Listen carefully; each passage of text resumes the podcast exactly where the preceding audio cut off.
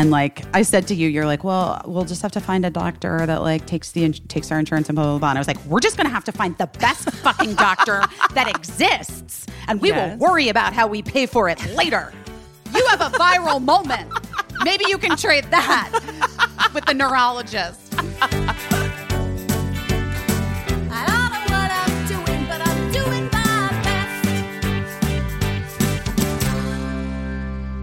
There we go. Record that shit. Record that shit. There's too much. There's too much to get through. And I have to drive my child to work. So I have to like get it in. This this room is very echoey. I'm sorry. I don't know what to do. I could hang pillows from the ceiling or something, but I'm already turned the air conditioning off because it blows right here and I knew it would make a loud noise, but so I'm gonna be sweating. It's echoey. It's 8:30 in the fucking morning. Let's do it. Casey really making a fucking splash. Hey guys, it's Busy Philipps is doing her best. I don't know if I've been doing my best this week, but Casey certainly has been doing her best at getting the word out that she deserves credit for the Bennifer theory. And god damn it, she's gonna take it. She is gonna take it whether anyone wants to give it to her or not. All you other fucking gossip sites better watch out. She came up with this theory on her own, is a soothsayer, a witch, whatever you want to call it. Our podcast finally had its own viral moment. Is this what does it? Do we finally find success as a podcast? As people, does going viral mean that we're successful? What is happening? Casey, tell me everything. Well, what happened? What a weird day. First of all, I mean, like again, does going viral doesn't mean success? It doesn't mean money. I can tell you, I can tell you that. No, you don't get checks from the from the viral corporation of America. I could tell you that. But but it has been um an interesting day because well here here's what happened uh, those of you who listen to the podcast you know we talk about ben affleck all the time we are obsessed with ben affleck uh when In a healthy way. In a in a, healthy he- way. in a healthy way. We're rooting for him. We find him entertaining. I feel like he gives the people what they want in terms of he is an entertainer. Yeah, he just content and he's out there and you know, he just he's he's doing memorable things all the time. And then Think of the memes alone, guys. the, memes, alone. which he also does not get paid for. You know? Gets, uh, by the way, can we just be clear though? He gets paid plenty. Oh, You know what I sure, mean? sure, sure. Yeah, I mean, Let's but you know. Like if if it's on a scale of like us and Ben Affleck, I don't Yeah. feel bad that he's not getting paid for the He's doing okay. Yeah, he's doing fine. okay. Okay, Yeah. all right. So, you know, and we love Jennifer Lopez because she is Jennifer Lopez. And has always been. Can I just say this? Personally, has always been very kind to me. Same, same. Always really warm and really funny and just acts like you're just as important as anyone else around, um, which we are. Uh, and so when back in April, when it was rumored that they were hanging out after their uh, various breakups, we were like, "Oh, that's cool. That's exciting news." Um, and then in May, Ben was spotted wearing a watch, which I recognized as, and many people recognized as, potentially the watch from the Jenny from the Block video. 100% the watch from the Jenny from the Block video. I wrongly placed them in Mexico. They were actually in Miami. I'm embarrassed by my confidence in that statement, my hubris in knowing fancy places to vacation, although it really did look like Las It Ventanas. d- but, I mean, yes. but uh, like I said online on the Instagram, all fancy shit looks the same. I mean, if you're being real. Exactly. It has a it has a, a an aesthetic of wealth. Yes. tropical wealth. So Correct. um yeah, so he- he was wearing in in May, he was wearing this watch that uh he was given in the Jenny from the Block video back in 2002 and when we talked about it on the podcast with um our friend Ryan uh from Special um we you know, you said is is it the same watch and if so is that like the sweetest most sentimental thing and i you know, just blurted out this theory, which had been brewing in my mind, but it was so cuckoo that I kind of didn't want to say it out loud. So I was very reluctant. But when I saw that watch, it kind of hit me. They're remaking the Jenny from the Block video Shot for shot. shot for shot. It's like the the 20th anniversary of the song is coming up. There, you know. And here's what I want to be clear on. We never said this relationship was just for publicity just to remake this video. No, I think they hooked back up. Yes. My my addendum to your theory is I think they like refound each other in this moment in their lives.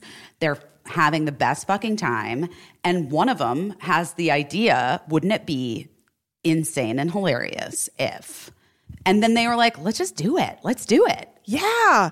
Uh, so They're very So- clearly into each other. very the way. clearly into each other. And so, yeah, so I said this theory it, back in May on this podcast based on nothing, just on based on seeing him with that watch on and like a gut feeling that I had. To be, to be fair, most of what we say is based on nothing. Yeah, true, true. but it doesn't go viral, so we never have to like defend it, you know. So um this is this is the first time that people went to the tape to to hear about it and to suss it out. So anyway, um so I said this theory and at the time you screamed, which made me so happy because I was like even if this is the silliest theory, it at least was delightful to us and we laughed at it. Um so but since then evidence has kind of been mounting Mounting. so much evidence.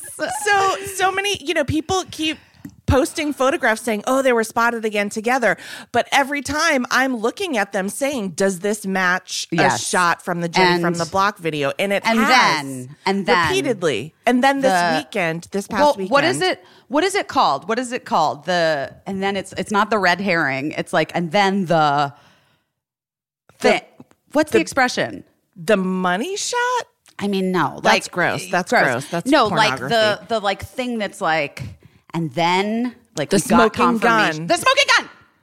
There we go. Smoking gun. Thank God. The smoking gun was this weekend. Uh, you know, all this time when I've been saying uh, this looks like it could be a shot from the video, I'm interpreting this, the angle that this is being shot from, it looks like the video. All this time I've said, call me when they're on a yacht together. Call me when they're on a yacht and his hand is on her ass.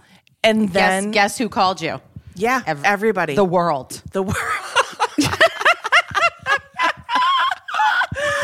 so well, this, weekend she had her birthday party on a yacht in the south of France. Come on. that was hand exciting. on the ass. I, it was. It's too good. It was too good, and so yeah, so it's just been like um, you know, twenty four hours of uh giving interviews to internet outlets about how I guessed this. We still don't know if it's true. I mean, I'm hopeful. Listen, if it's not true, at this point, they know about it, and maybe they'll make it true. They've been contacted for comment by No, by they for sure know about it. Like, I one thing I do know about Jennifer Lopez, I, I again cannot say enough how much I love her and how kind she has always been to me in person, IRL. Um, is that like I feel like she's aware. She's not a person that lives like if this were for in any some wild world, best friend Michelle Williams, I would have to call Michelle and tell her what was happening. You're and she'd be trending. like, really? What's that? Why? What? What do you mean? And then I'd have to explain. I'm Jennifer Lopez. I think I feel no. She's aware. She's like aware of every of the of the stuff out Yeah. there. So I'm. Yeah. I, so also. She's aware of our podcast, and Jennifer Lopez, please come on it. I mean, come on. Here's the thing. I here's what I do want to say. If Jenner, Jennifer Lopez is listening or Ben Affleck is listening, I'm sure they are. I'm sure they're subscribers. I mean, let's be real. Um, I do want to say I hope that we didn't mess up a surprise for you guys that you were trying to surprise us. Well, there's no we, it's you. But um So guys, I'm still good. I'm still good. I didn't mess anything up. I didn't mess yeah, anything up. I hope I didn't mess up a surprise. I really just was excited but at the also thought of like, it. I give the people what they want. Like Yeah. that's just Yeah. give the people just it's now it's now been decided by the universe, aka celebrity culture internet, that this is what we need. And please just give it to us. We really give want to us. it. We really want it. We really Yeah. fucking want it. Yeah. But also for those of you who are listening who, you know, um if you're finding the podcast this week because of this viral moment, I just want to say, yeah, we never said that the relationship was for publicity. We said they're back together and they're, you know, they're artists, they're creators, they're making this video because that's what they do. They create. And so hopefully that's what's happening. And, I think it's like fun and funny. Yeah. Like I think Yeah. it's I think it shows that both of them have a good sense of humor about themselves and their um their own like role within the story of their relationship. Whoa, deep. Yes, that was deep. And also it's kind of ballsy because, you know, um if I made a video 20 years ago with my hot boyfriend or girlfriend and then I wanted to remake it, I would think they're going to be compared side by side a lot. And so it's going to show the passage of 20 years and uh, neither of them have anything to worry about in the comparison. Well, Ben has really gotten it together in the last couple months. it's not. We gotta come on. Let's as our friend real. Michelle Collins said, they're together two weeks and he's hot as shit again. Yeah, he snaps it right the fuck back for J Lo. I, I don't think that there's. I I mean, I don't think there's anything wrong with that. Like everybody No. knows that when you are getting some in a new way from some, maybe it's an old way from someone real hot, you got to snap it back together. That's just You- the way it is. Do you know I have a theory about this actually? Um, that uh, you know how I always believe that there are like just unstudied scientific phenomenon, or maybe that course. they, they are studied and I just am not aware. Right. We didn't go to Harvard. We don't know. Exactly. So I yeah, I don't have access to medical journals, but I actually believe that your hormones, I believe that a hormone kicks in in your body that kind of snaps things together when you're really feeling it romance wise. Ooh. Well, yeah, but remember how do we bottle that? That's what I was talking about that some at some point. How do you Yeah. bottle that they need that's the pill we need. It's a it's a really good question, but I just, you know, I have been in, you know, we've all been in relationships uh, of some kind or another, but I remember when I first started going out with my husband and people kept saying like, "Oh, you're not you're in love, you're not eating." And I was eating like twice as much as normal. But it was And just burning. Burning. It was just burning. you were burning up for Matt. for hotness. Yeah, so I mean well, um, yeah. I mean, I similarly, but not exactly. You know, I always know when I'm ovulating because it's always the day that I get the most compliments. See? I mean, Yeah. truly, you guys, truly, when I am ovulating for 24 hours, I cannot go in public without someone commenting on how beautiful I am. I'm not kidding you. Everyone's trying to get you pregnant. Yes. It's like that- it's like something happens, my skin glows. skin, yeah. I'm like I'm like the not that like I just look like the fittest that I look all month. I am like put a baby in me. Like it's Doesn't matter who it is. It doesn't matter who it is. Woman, man. No, I'm serious. This is I I know that I mean I this isn't I'm not it's not hyperbolic. Like literally every month when I'm ovulating, if I'm in public, people comment on how good I look or you look great. Ooh, hi. Nice like who ooh. like it's without fail. It's weird. Maybe I'll take a video camera next time and I'll be like, guys, I'm ovulating. I just got complimented. It's really interesting. So maybe being in love is like a permanent state of ovulation for any Ooh. any gender. Okay. I mean, probably there's probably something to that because it's like all biology and like Yeah. Whatever. And it doesn't it doesn't last forever, I don't think, sadly, obviously. But so you really have to like make hay while the sun shines and possibly remake an old music video. you know what? We're here for it. I can't wait to see it. Ben and Jen, just know that everyone's rooting for you and everyone just wants you to be happy. And whether that's together or apart or making remaking this video or not remaking this video, but definitely remake this video, we're happy for both of you. I'm happy for anyone who's just like out there taking a chance. You know? Yeah. Yeah, I think so. And I really think that, you know, I've been trying not to um, get in uh, tiffs with people online who are get in kind of like sour Don't get in tiffs with pusses. And Mm-mm. I know it's so weird. And I'm like, I really don't have any skin in this game. You know, I just made an observation and I like these people. By the way, I like all of their former significant others as well. No one better than Jennifer Garner. That's just Nobody is better. Yeah. And the it's like- nicest human on earth, the greatest mom, the sweetest person, Yes. like the coolest lady, a great actor. Just no one's better. Just I amazing. really I dig Marc Anthony. Um very A- tiny and cute. A Rod's fine. I don't know him at all. I, I don't I mean I don't I think he's unknowable to some extent. I don't know and, sports. You know, and like yeah, and I don't know the reasons why anyone broke up or what their interpersonal relationships are. But in terms of like, and I double checked this because the one criticism that really kind of like I was like, oh, people are like, you never see Ben Affleck with his kids, and I was like.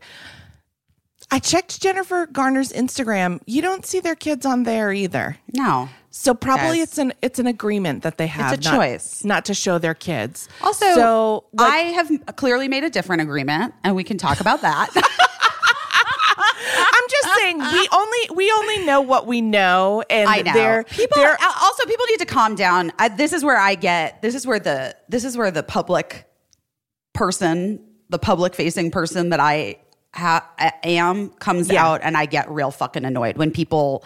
I'm not judgy of how anyone chooses to parent when they're in the public eye, and especially I, I just find it very strange when people make comments like you never see so and so with their children it's like you may think that you see every fucking moment of every day of these people that's what it feels like to you because of the paparazzi coverage of them running to Dunkin donuts or you know out to the grocery store or in Montauk or whatever you do not you are not with these people all day, every day, every week. Every you don't know their fucking lives. You don't know the time they spend with their children.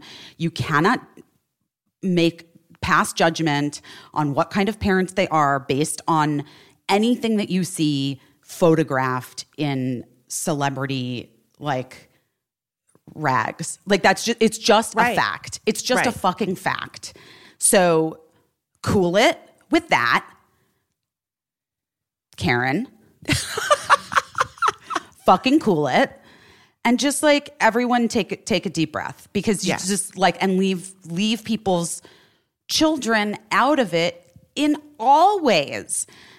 Unless of course you're me and you just decide to let your child become a professional actor at age 12, which we can talk about now. Yeah, we can talk about that. I just I feel like this. It, we want this video from 2002 for whatever reason it's tickled our fancy. We want it back, but let's not go back to the way that we behaved in 2002 toward celebrities. Let's not be cruel. Let's Yes. not do the exact same thing that we're all feeling apologetic about the way Britney was treated, the way Paris Hilton was treated, the way so many, I, I mean, and I'm sure other people got it worse. So like you don't want to be and you don't also don't want to be the one that's like I'm team so and so versus team so and so because when you really start to like dig into it, it's not a great it's not it's just not a great road to go down.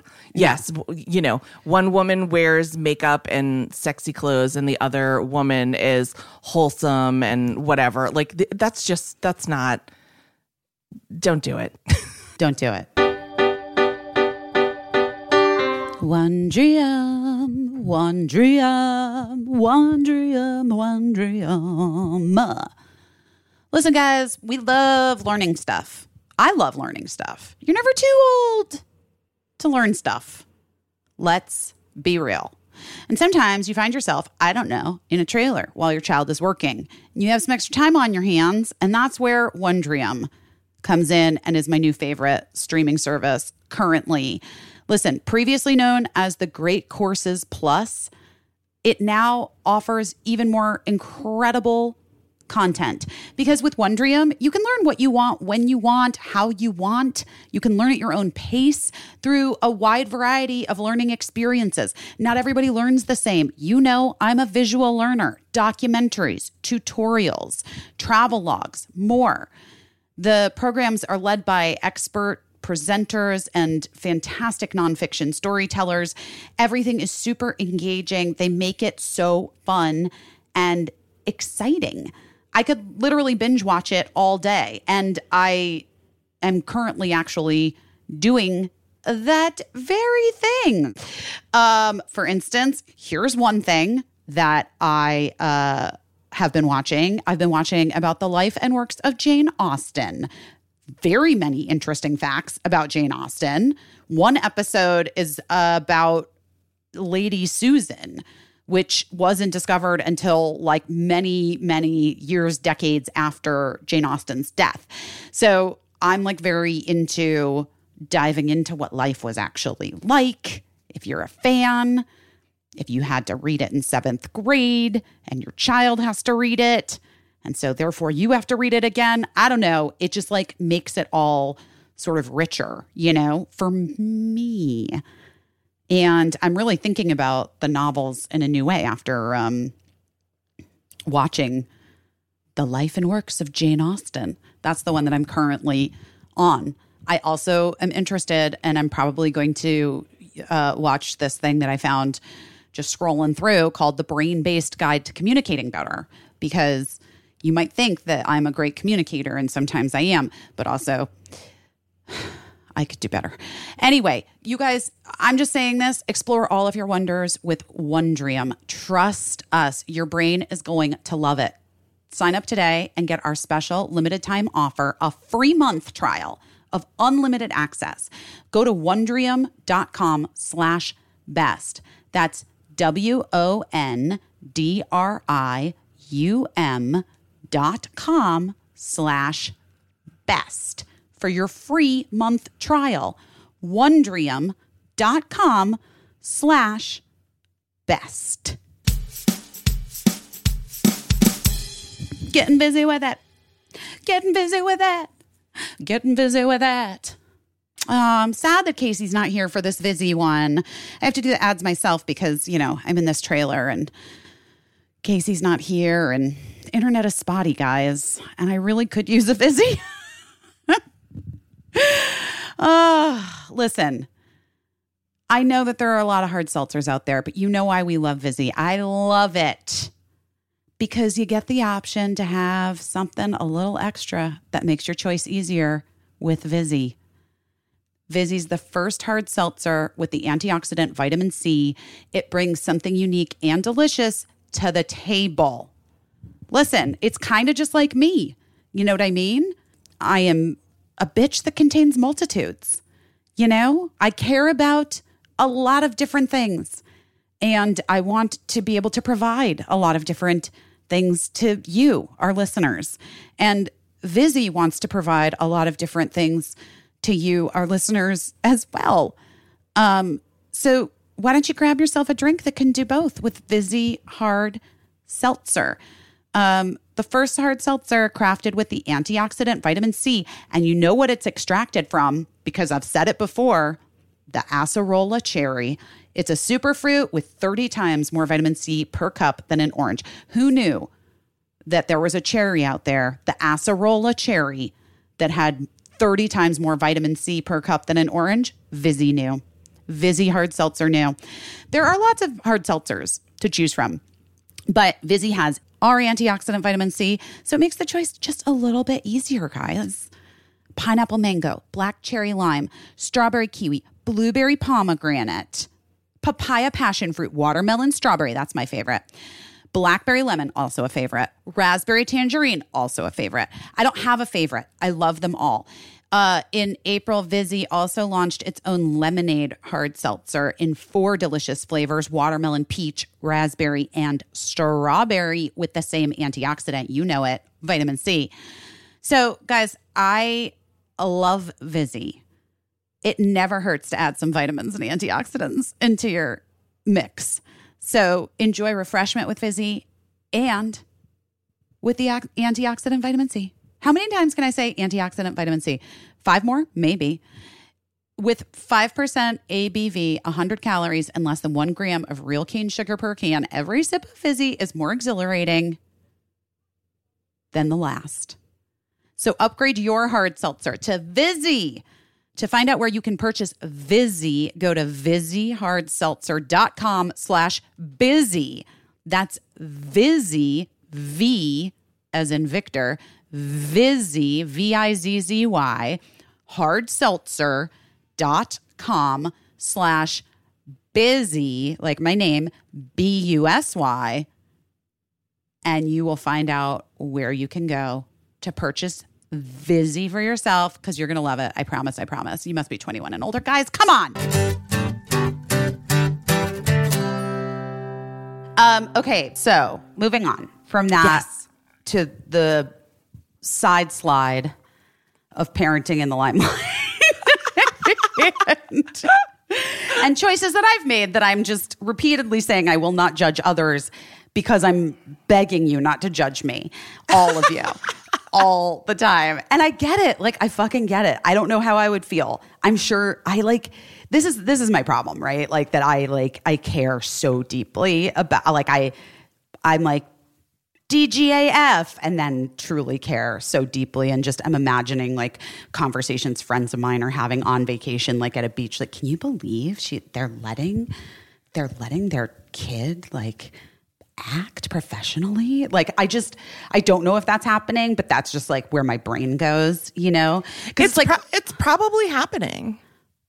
Casey I'm just saying, you know what I mean? Because that, like, your worst nightmare is probably happening 100% it probably is a topic of conversation for people that know you. I know. But again, like, that's about them. That's Right. not about you. And by the way, people that know you don't know everything about you. So let them talk. That's true. And, you know, the people closest in our lives and you know, we've this has been a thing that's like okay, so I'm going to tell like a brief version of Yeah, the story tell it. because there's just, there's just like more to to come. But basically, you know, the bird is the bird. I mean, Birdie is Birdie is a really Birdie is a is a is a dynamic human that has a lot of um gravitas. is a good way to describe the bird. Yeah. Um, shortly after, I'm going to just tell the whole thing. Yeah, tell it. Okay. Shortly after we moved to New York, I got a call from my agents because a big director of a film, I don't want to name who it is. Yeah, that's okay. Okay. And by the way, everybody that ev- who emailed saying like, "Oh, we hate it when you say you can't say something or whatever." Sometimes you just can't say something for like legal or professional or Right. proprietary reasons. So that's why we uh, omit things. But the, but Busy's about to tell you some of the stuff she couldn't I'm, tell you. I'm, I'm spilling so much tea, so just let So the name listen go. up. So a big a big film director had uh, the casting person that worked with them had reached out inquiring if Birdie was an actor and wanted to audition for a movie that they were going to possibly be making. And that's when Mark and I had this like, what the heck? I don't know. What should we do? And we talked to therapists, we talked to each other, and then we talked to Bird and we asked them, we explained the situation and we said, Is this something you would want to try? Like, want to try? Do you want to audition for this thing? And they were like, Yeah, I mean, yeah, I don't know. Let me read it. of course. So Birdie read this. I printed out the like audition scenes, gave them to Birdie. I said, okay, here's the deal. It has to be done by Monday. Um, no pressure. We have nothing on this. If you want to do it, let us know when you're ready to put it on tape. We'll record you on our iPhones, send it off. And like two days later on Saturday, Birdie was like, I'm ready to do it. And then as soon as, and Mark, so Mark was filming on the iPhone and I was reading the scenes with Birdie. And as soon as they started to do the lines, like Mark and I kind of like looked at each other and were like, oh, fuck me. Like, eek. Like when you see it, it's Yeah. undeniable. The kid is like very talented. And I had never, you know, we did that music video that Birdie starred in last year. I directed that music video for Sarah Beth. And it's a, like Birdie's so good in it, but it also was like almost like a home video. Like we're like capturing these moments Right, of Birdie just right. being Birdie. This was like a whole different thing. And anyway, the point is, after many months and many callbacks, Brie did not get the part. Um, and I was like, honestly, kind of shocked. And then now relieved because with this current job that Birdie's doing, I was like, oh God, I couldn't have done that other, like a Right. big movie. Like, that's insane. Right. I, I'm not set up for that as a stage mom yet. Um, I have to figure it all out first. Okay, so then, so that happened. So then, a couple months ago, oh, then, then my agents tried sending Birdie um, an audition for another thing, and Birdie was like, "Ugh, "I don't, I don't know what this. This is really bad. I don't want to audition for that." I was like, "Oh my god." Okay, you're passing on the material. I got it. Yeah. Guys, passing on the material is something that, like, when you're starting out as an actor, you never do because you just want to take any job you can get. But it's like funny because Birdie doesn't need to take any job. Like, Right. they don't need to do this at all. So they just were like, "Yeah, I don't, get, I don't like this. I'm not going to do it." So, cut to a couple months ago, Gloria Calderon Kellett, our dear friend, our sweet, lovely, genius, Hello, Friend. Auntie Glow. We love Auntie you. Chloe, writer, director, actor. I mean, producer. You know, Gloria did the remake of One Day at a Time that was on Netflix, and then what was the other place? Freeform. Yes. And Gloria has a new show that she's doing for Amazon. And uh, Gloria DM'd me and was like, Hey, I know this is wild and out of the blue. Does Birdie act? And I was like, Well, that's an interesting question and one that we are trying to wrap our heads around and we're not sure, but tell me why. And Gloria was like, Well, we're breaking a story. They were like still in the writer's room. They hadn't started shooting the show yet. We're breaking a story on my new show. And one of our main characters has a non binary 12 year old child.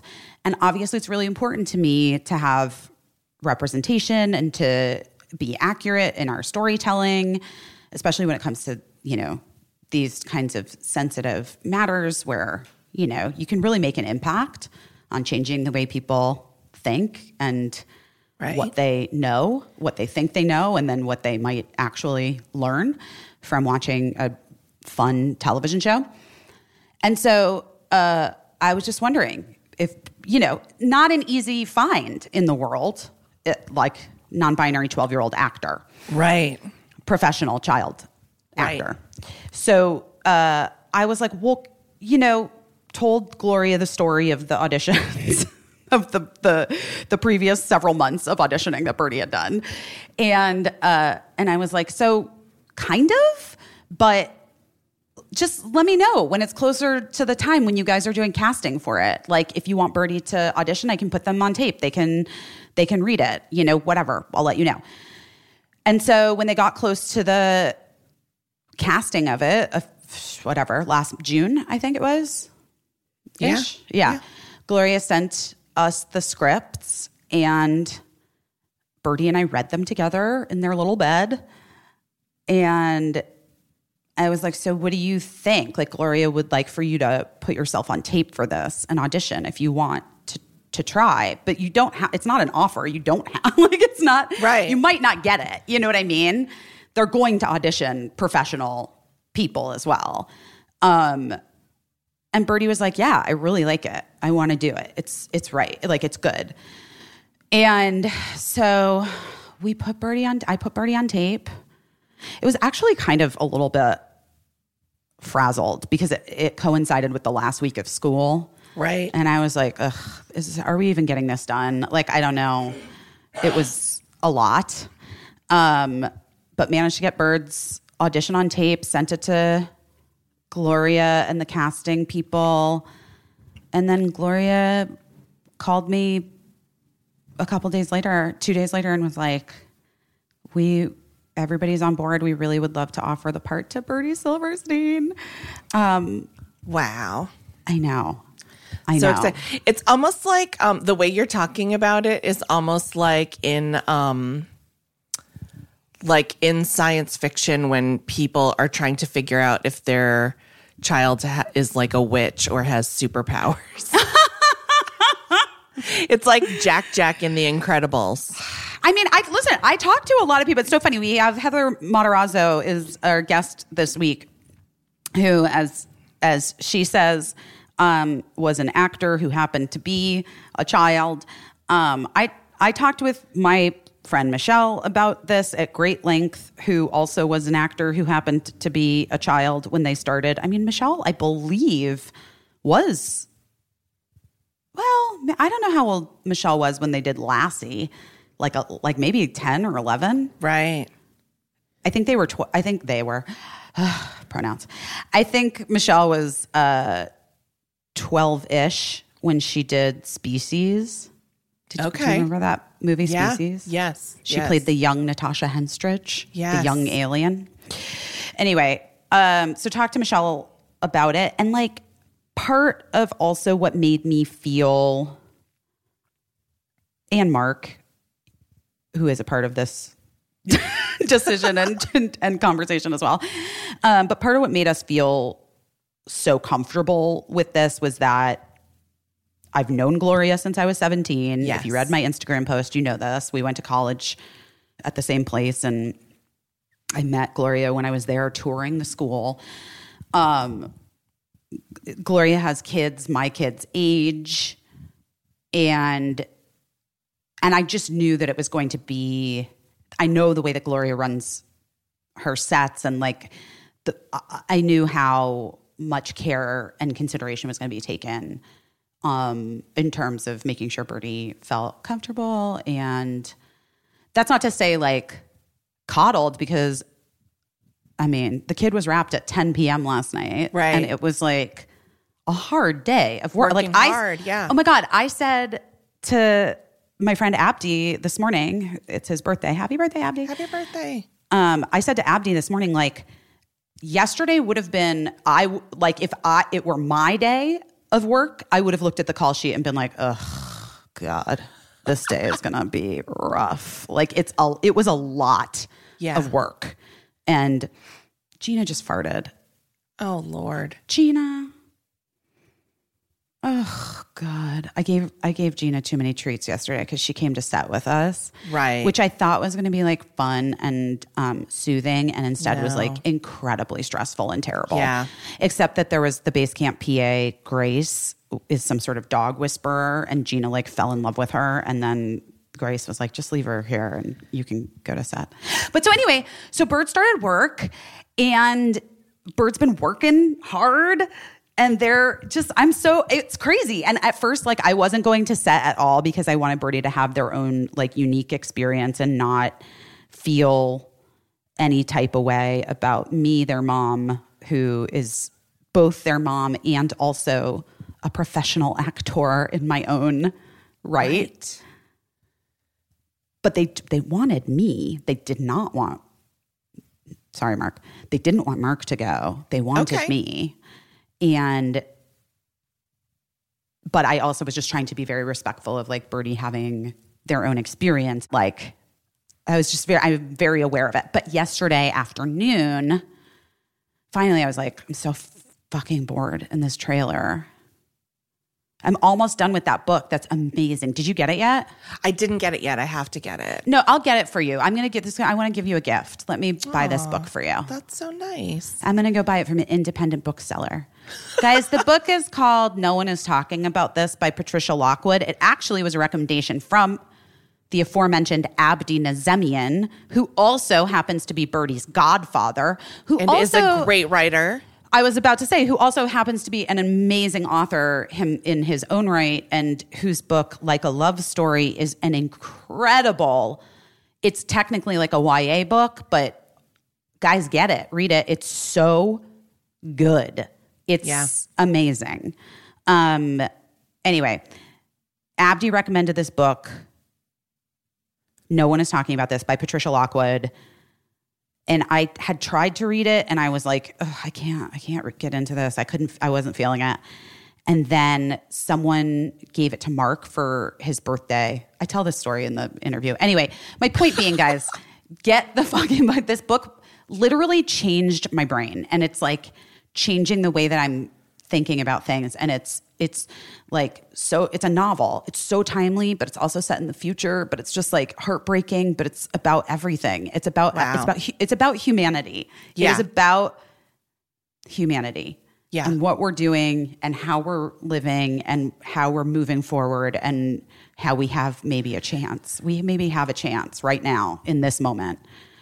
That- it sounds incredible. So, I mean, so that's what you're doing your best at this Wait, week yes. is just being, Being a like mom. Being well, but a special kind of mom. Yes. Wait. So, um, so I did go to set. Yeah. And then it was like fun, and uh, I mean, it was like fun for me. But I also tried to be small. You know. I did. I. I wanted to be small. Yeah, I wanted to like blend in. I didn't Yes. want like you know. I didn't want to be like loud and demanding attention and being like, well, on Girls Five Eva, you know, on Girls, on Girls Five Eva, this is how we do it. Although I did tell a few Girls Five Eva stories, but only like, only very um, with low volume. If and you were re- asked. If well, in regards to like.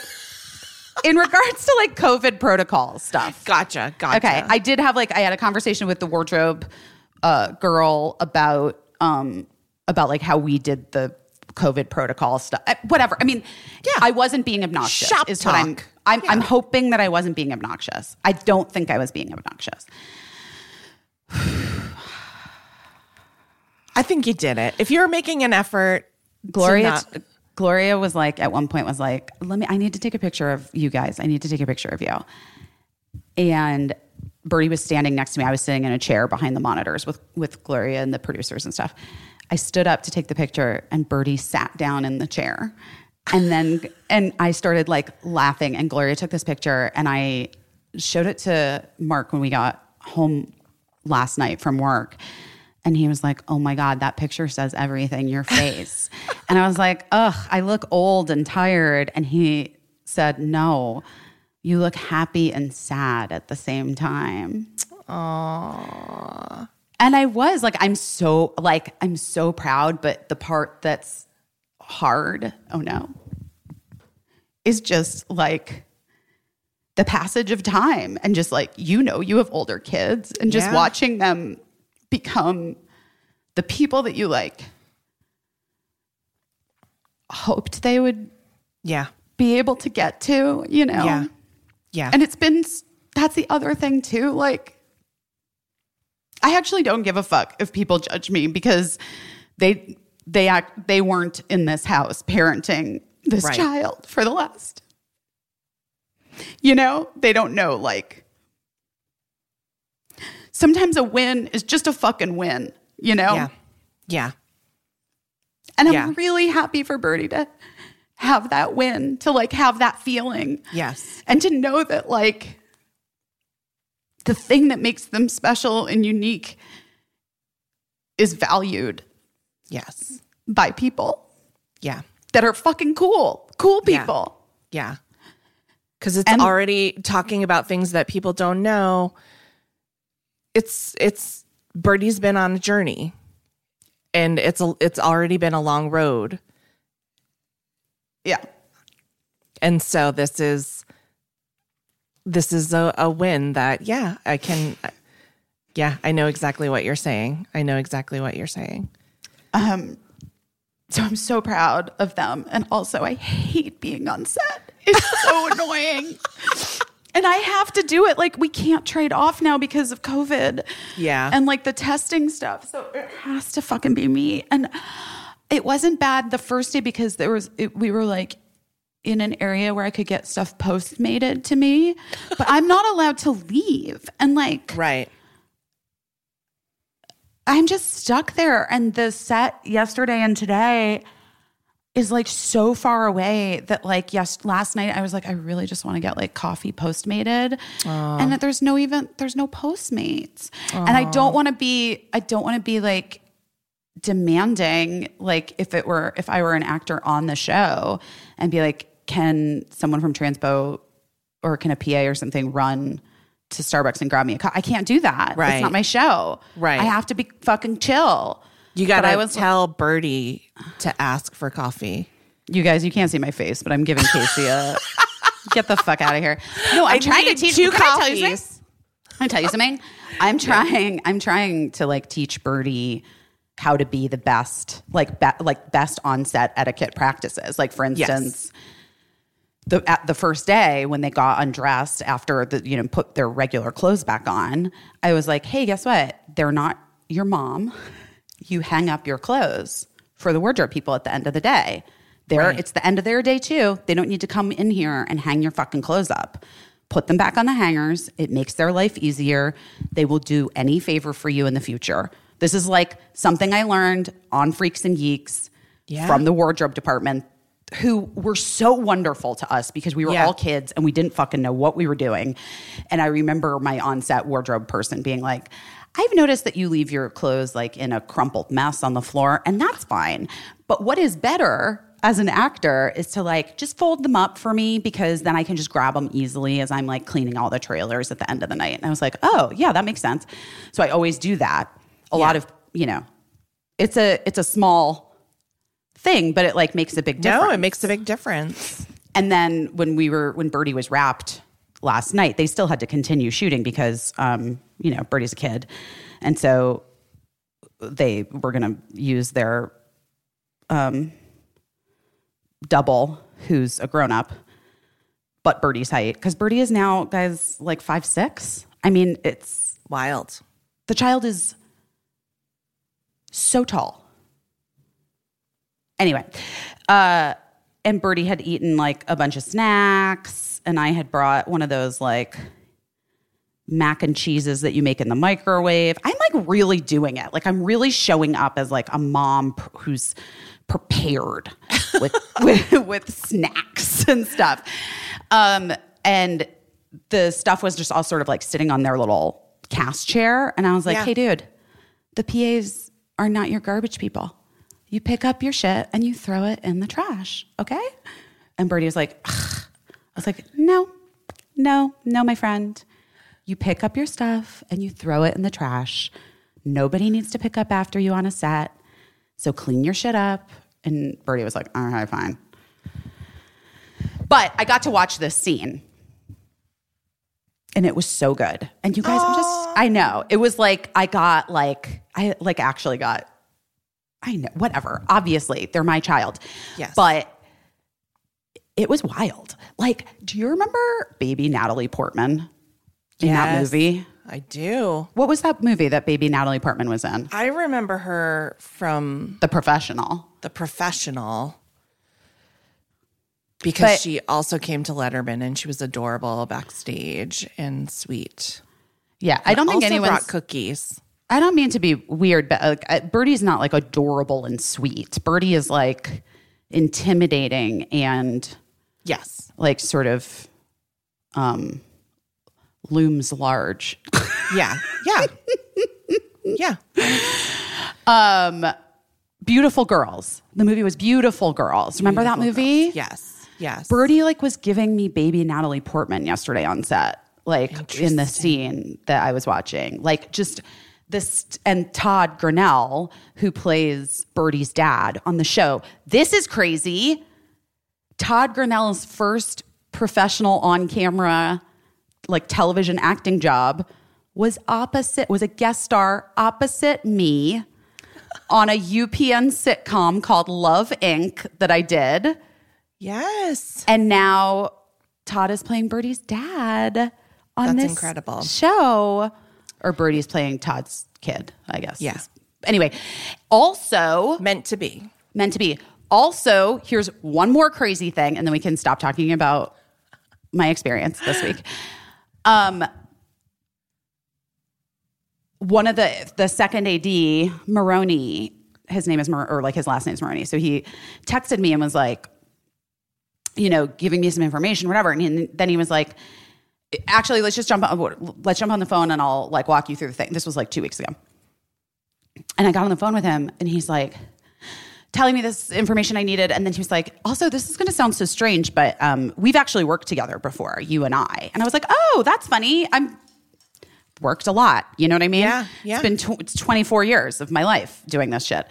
Um, and he's like, yeah, I was the DGA trainee on Terminator, the Sarah Connor Chronicles, and you were very pregnant. It couldn't be the same same kid, right? wow. You guys, I was my friend Josh Friedman created the um, Terminator, the Sarah Connor Chronicles TV show that was on Fox for like two or three years. And when I was pregnant with Birdie, if you read my book, you know, I was like financially having a hard time. I was like just having a hard time, period. Yeah. And Josh was like, What if I wrote like a part for you pregnant on Terminator? Like, not not like you nothing huge just like a couple few episodes and I would love that if you wanted to do that. And I was like, "Well, when is it going to shoot?" And he's like, "Well, you'll be done by June. Like you'll be it'll be fine." I'm I was due in August. and I was like, "Okay, yeah. I mean, that seems I feel good, sure." Well, as as things go, the production like kept getting pushed and pushed and pushed. I ended up shooting my last scene 5 days before I gave birth to Oh my Birdie.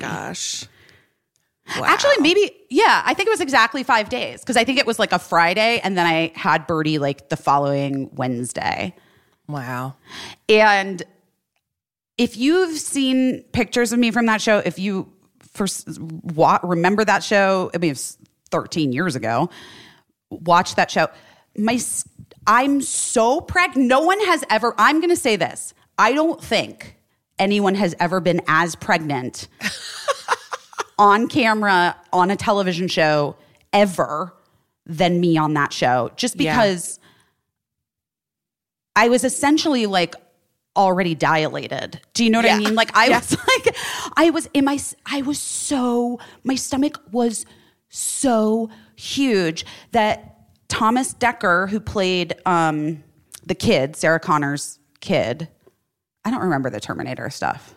Yeah. He's, yeah. Um, what's, What's the name? kid's name? Is it John Connor? Yes, John Connor, very good.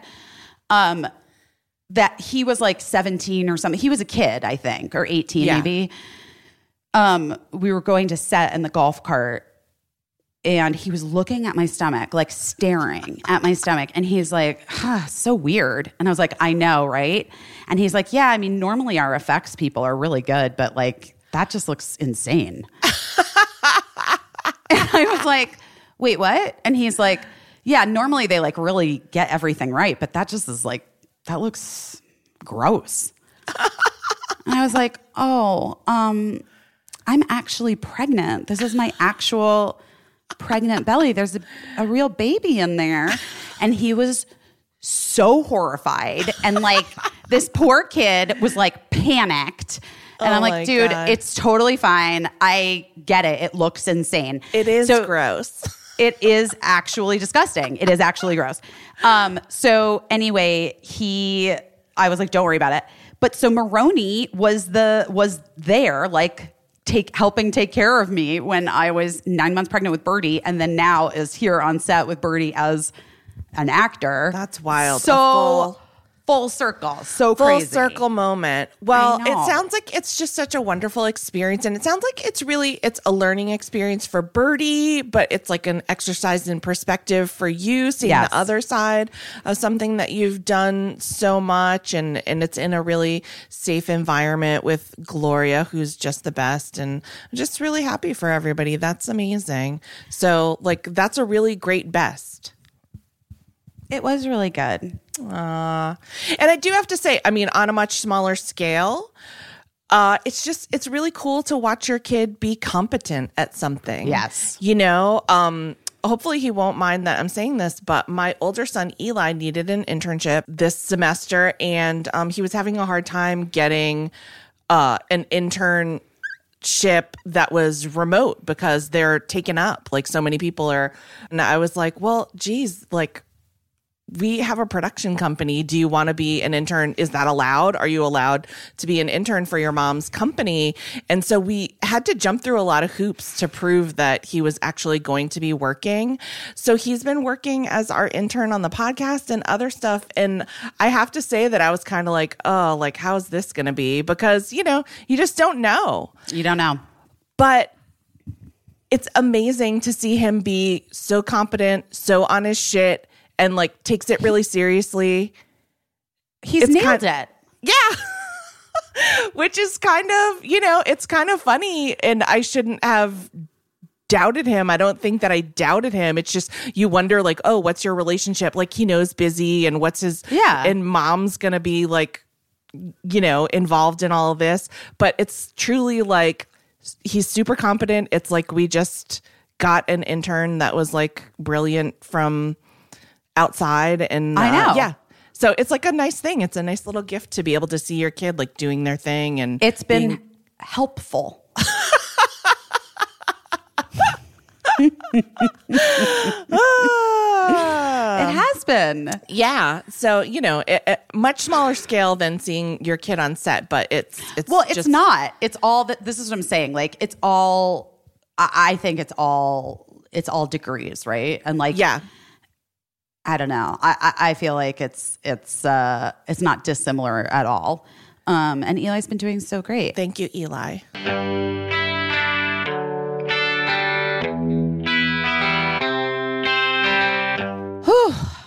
if you're carrying a credit card balance month after month, it feels like you're in a never ending cycle of debt. If you've read my book, you know that I was there once. Upstart can help you make that final payment so you can get ahead. If you are a person who's currently dreading looking at your credit card statements, you're not alone. Debt can feel crippling and produce anxiety and make you want to just hide from it, but don't hide from it. Call Upstart. Upstart can help you on your path to financial freedom. So many Americans experienced financial hardship in the last year. Upstart can help you regain your footing and get things back on track. It's the fast and easy way to pay off your debt with a personal loan all online, whether it's paying off credit cards, consolidating high interest debt, or funding personal expenses. Over half a million people have used Upstart to get one fixed monthly payment. Upstart knows you're more than just your credit score, and they are expanding access to affordable credit. Unlike other lenders, Upstart considers your income and your current employment to find you a smarter rate for your loan. You take a five minute online rate check so you can see your rate upfront for loans between $1,000 to $50,000. And you can receive funds as fast as one business day after accepting your loan. So find out how Upstart can lower your monthly payments today when you go to upstart.com slash best. That's upstart.com slash best. Don't forget to use our URL to let them know we sent you so we get credit. Loan amounts are going to be determined based on your credit, income, and certain other information provided in your loan application. Go to Upstart, U P S T A R T dot com slash best. Guys, I'm doing this. I'm not even kidding. I haven't done it yet, but I'm so excited. Uh, I didn't even know about this until they offered to advertise on our podcast, and I am literally doing it today. How many free trial subscriptions end up costing you hundreds or thousands of dollars long after you forget to cancel them? I can't even tell you how many I bet I have. So you can fight back against scammy subscriptions with Truebill.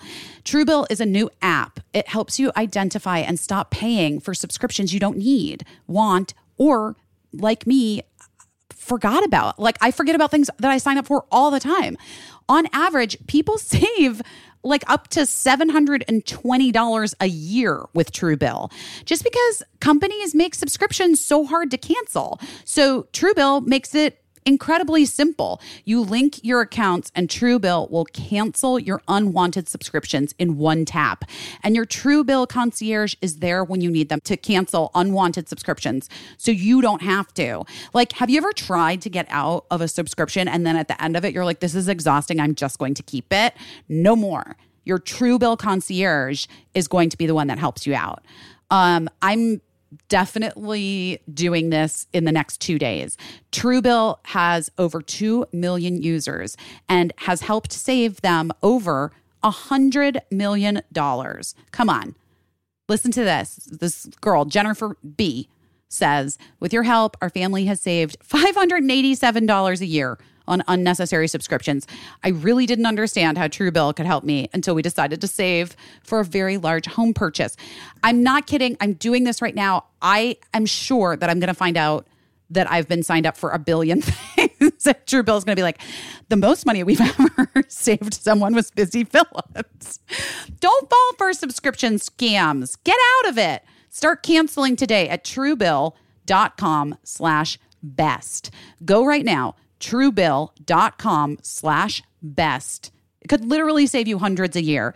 Truebill.com slash best. Guys, thanks for understanding last week when we had to take a week off.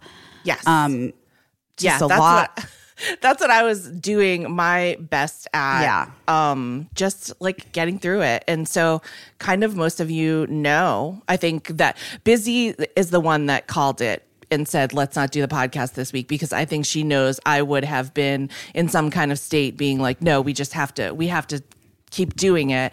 But we had a medical emergency in my family, which was that my younger son, Lincoln, very suddenly out of the blue had a really serious, violent seizure. Um, which was the scariest thing that I've ever seen in my life. My heart goes out to anyone that's ever even seen one, never mind see someone that you love going through that um, and it was a really long one which is why it was um, sort of on on the alarming side. And so yeah ambulances hospitals rushing places. It happened Sunday, right? it was on a yeah it was uh, like last sunday. And um yeah i just it was it was the scariest thing. I just didn't wasn't ready for that. You, not that you ever can be ready for that. no. um and and so yeah so it's just been uh some days of like tests and the the tests are ongoing. We're trying to figure it out. But lincoln sort of talked about it on instagram and um i shared about it on instagram too just because that's like in this day and age that's the easiest way to get out information about like why people haven't seen you around or whatever like what's going on with you.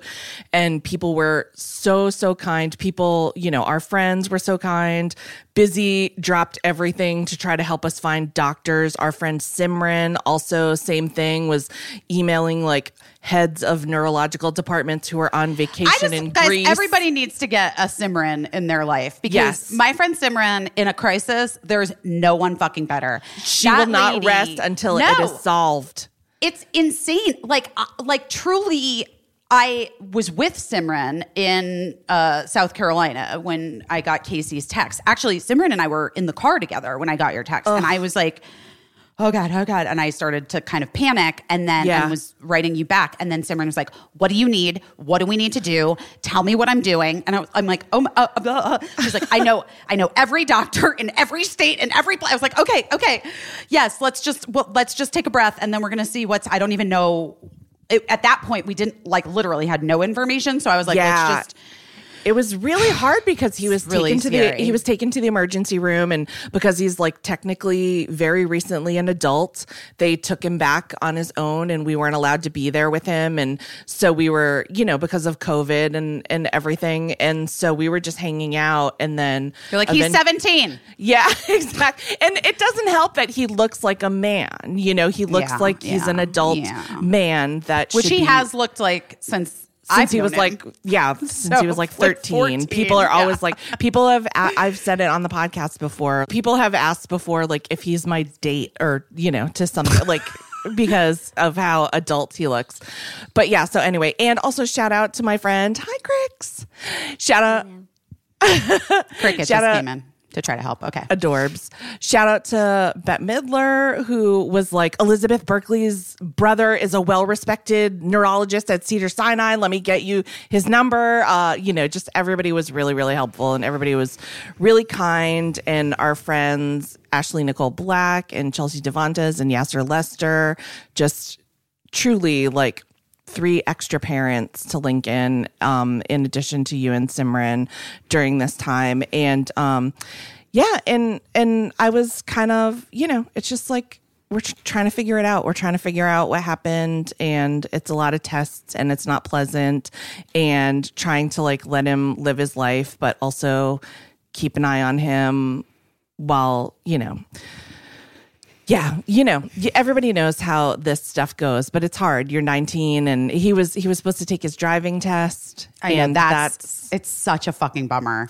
just like everything in his life. Yeah, that's what I was going to say.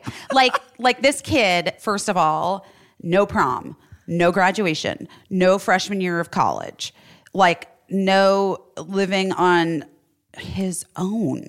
Right. Like none of it because of Right. COVID. And then he's literally about to take his driving test and has a massive seizure and is like, I mean, not literally about to, but like that week. It, It was scheduled days for before. later. Yeah, yeah. The- it was scheduled for like Wednesday and Lincoln had the seizure on Yeah, Sunday. and now So- like it, if he's like in the shower for like two minutes longer than usual, he has mom knocking on the door, making sure he's like, I just I'm trying to, you know,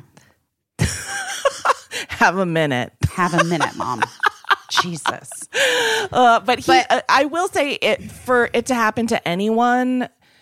It not that it's like a good that it happened to him, but he just has the right temperament to deal. Like he has He been has the right temperament to deal with anything. Yeah, ever. he's just he's been supportive to us, and he's been so understanding. sweetest fucking kid. I can't. I'm Yeah, just, and- I'm obsessed with him. he's he's been really wonderful and um also like hilarious sense of humor when he started to be it took him a while to like come around after and that was scary too because we were waiting to see like well what's what's there and is anything missing you know? Um and so when he finally came back around and then he just started to be funny and uh that was that was a huge relief but we're figuring it out. Also our friend dr seema has been really wonderful. Just she always makes sure that you know what to ask and that is a huge privilege and i feel so lucky. And i asked lincoln if it was okay to talk about this and he said yes it's okay to talk about it. He does want everyone to know that he didn't pee his pants or poop his pants. Not that there's anything wrong with that but he said that's what he'd be curious to know. Oh, my and God. uh, you know he he feels very lucky that that wasn't part of the equation that day that day. I saw a. I, we had once on. Um, I used. I told you this, but there is literally nothing scarier than Yeah. seeing someone who have a seizure. And I, one time, uh, we were doing rehearsal for a thrilling adventure hour in in Ben's house, Yeah. Ben and Julie's house, and one Yeah. of the actors had never had a seizure before and had uh one of like what you were describing, and it is it is it is very terrifying. It's terrifying. Yeah. He doesn't remember anything, thank goodness. He Right. doesn't even he doesn't like even leading up to it, he doesn't remember and really after he just remembers waking up with the EMTs and we were asking him if he knew his name and he was like salty as ever when we were like, "Do you know your name?" and he was like, "No." Like really like annoyed that we Do you know what year it is? No, I don't know that. Like stop asking me questions. Wow. Um but you know, everyone was so great. The 911 operator mm. was so great and the the EMTs were so great. Everyone at the hospital, the EMTs recommended the hospital to take him to because we're, you know, we're kind of new and that's a that's a tip if you're moving somewhere on the first day, ask somebody what's the best hospital around and Yeah. just make a mental note of it because that is something that we didn't do and so when they asked us which hospital we wanted to go to, we had nothing. And so, you know, we relied on this EMT saying if it was my kid, I'd take them here. So that's where we went. And we were really lucky because it was a great hospital. I have to say this too. This is just a helpful hint that like I didn't know because I know we do have a lot of like parents and younger parents. Yeah. Guys, get the name of a pediatric well, if you if you have kids, get the name of like a pediatric plastic surgeon and put Yes. it in your phone Yes. because if your kid busts their face open and you go to the emergency room, you're gonna want to call somebody to stitch their face up who's not a resident. Right, right, because they're just they're just doing field work. They're just like learning how it. to how to Yeah. stitch. Yeah, But it, that ha- never occurred to me until uh, our friend's daughter like took a real bad fall at a play Right. date and like yeah, yeah yes and they have a lot of people to stitch up too. So you know, so they'd probably be grateful to have you bring in your own person to work slowly and carefully. But yeah, and now we're just um, you know, we're just we're going for an MRI at 10 p.m. Friday night. Weird. I didn't know they had. Why is it 10 p.m.? I have no idea. I'm like, is it like a disco bar MRI? Like, what is happening? Which one 10 is an MRI? Is that the one where you're in the thing and it goes? Yes, in the tube? The unpleasant. Is yeah, he the- gonna take a like a? Can he take something like? We'll see. Probably not actually, because he's off of seizure medication because they want to see if he has another seizure. Which So he can't. I mean, because like you sometimes they let you take like Xanax or whatever. yeah, I don't know. He's so, not, he's not supposed to drink, and they, they said no drinking Oh. and no drugs, which. Um, you know, so I feel like I don't know. We'll have. Well, I will definitely check into it, and um, yeah, and it's so weird because we've been just we, you know, we just kind of like check in every day, and every day he has like a new bruise from the incident. There's still he popped up with like a black eye and like a huge bruise on his arm from when he fell. He has a raspberry on his forehead, but also what I've been noticing is that my husband and I are also covered in bruises. So it must have been just, you know, we must have been running into things and just, you know, and he's also bigger than both of us. So that was like, that was part of, and our house is entirely made of glass. So all to have like a six foot two teenager having a seizure in a literal glass house is like, mm. it, it's a very, a very weird and scary situation. But he's doing great and he's so grateful to everyone who listens to the podcast who left him notes on Instagram and everything, just nice notes and and helpful tips from from people that have had seizures in the past. Really sweet. Well, you know that we love you so much and we love that kid so much. And any of us would do anything to like make sure that he's good. Yeah. And like I said to you, you're like, well, we'll just have to find a doctor that like takes the takes our insurance and blah blah blah. And I was like, we're just gonna have to find the best fucking doctor that exists, and that's who Lincoln's going to, and we Yes. will worry about how we pay for it later. And Casey's like, that's not how life works, busy. And I was like, it is now. Well, I really You have a viral it. moment. Maybe you can trade that with the neurologist. Do you know who I am? I'm the I'm the woman that thought about that video. Oh my God, by the way, this really ties back into that book I'm reading. You really got to read this fucking book. I'm telling you. I'm excited to read it. You're going to love it. I'm going to give it to you this weekend. I'm going to see you Okay. this. Can we see each other this weekend? Yeah, of course. I guess I realize it's only right now Tuesday when you guys are listening. This will be Wednesday, but I'm I'm working all week with my Yes. child. I'm at work all week. It's So- my husband's birthday on Sunday. So Oh, we what are you guys doing? Um, I'm gonna take him to the restaurant Jar. He doesn't. Maybe he's just finding out now as a surprise because he has driven me. He's wanted to go to that restaurant in Los Angeles Jar for the longest time. He's never had opportunity to go, but the amount of times he's dropped me off there to have dinner with someone else where Feels he- rude. Feels it rude. Feels rude. So we're finally going to go to Jar. Mm-hmm. So if you want to come eat a pork chop at Jar, you're welcome to join. I we lo- I love jar. I don't like the I, I don't know about the pork chop there, but I do know about the pot roast. The pot roast is like such it's like icon the pot roast is iconic.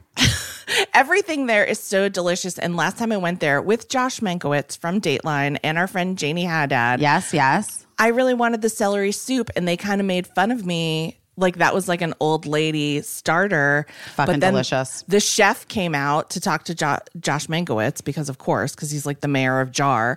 And uh, she was like, the celery soup is amazing and it's the correct choice. And so I got everything's delicious there. Yeah, and everybody just had to had to watch you eat it and wish and they and they and they had made fun, and so they couldn't ask for taste, and that was on them. There not you go. on you. There you go. Um, well, listen, I don't have too much time because I really do got to get Yeah, on the you gotta road. go. But uh, should we get to our should we get to our interview? Yes. Is anyone else doing their best this week? I don't know. The Olympics are happening. The I'm doing the Olympic. I'm doing this like Olympic coverage for Yes. social media for Peacock, which is kind of fun. I have to do it today. Um, that sounds fun. there's uh there's a lot happening in terms I'm like there's a lot happening in terms of reproductive rights in this country right Yes. now, which is Yes. guys please keep paying attention to it and like Yeah. And just I, I, I- can't I I don't I it's so hard. I'm so How about this? How about instead of us telling you what you should do, why don't you find us on Instagram? We'll put up a post. You tell us what you're doing. Tell us what you're looking into in your area in terms of reproductive rights. Tell us what calls you're making. Give yourself a shout out for the work that you're doing. Yes, and, please. You know, and then maybe can, people can see what you're doing and take a page from you. Because we all need to be working together on this. We can't leave it, even though all our lives are just wild right now. We can't. and leave it. again go back to the book. J- Guys, just read that book. it's all in there. It's all This- in there. I, need to like maybe I'm like obsessed with this book. Yeah. Patricia Lockwood. I don't even know who the who this lady is. Maybe you I need don't know to who con- she is. connect with her I'm and um, truly obsessed with this fucking book. Yeah, and just- obsessed.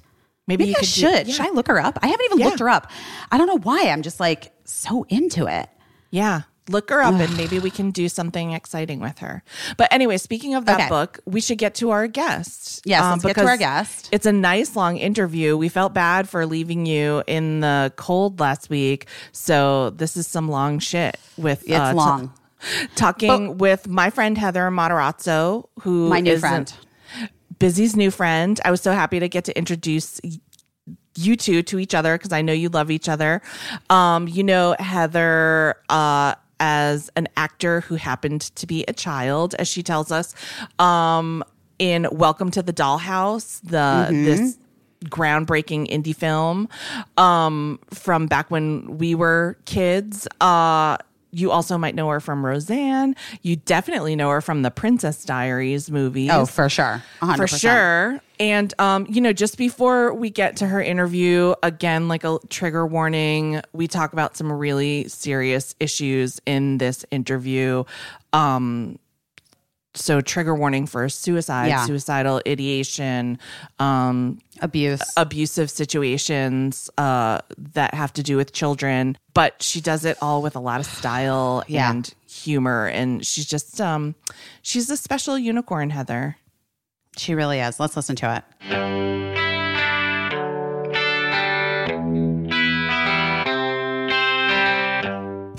Been listening to this show for a minute, which by the way, we almost have 50 episodes, which is pretty impressive, you've probably heard us talk about our Helix mattresses, which we're obsessed with. Dude, we love them. You know we love them. But that's why I'm excited to tell you listen to this. Helix has left the bedroom and started making sofas. That's right. They just launched a new company called Allform, and they are already making the best sofas in the game.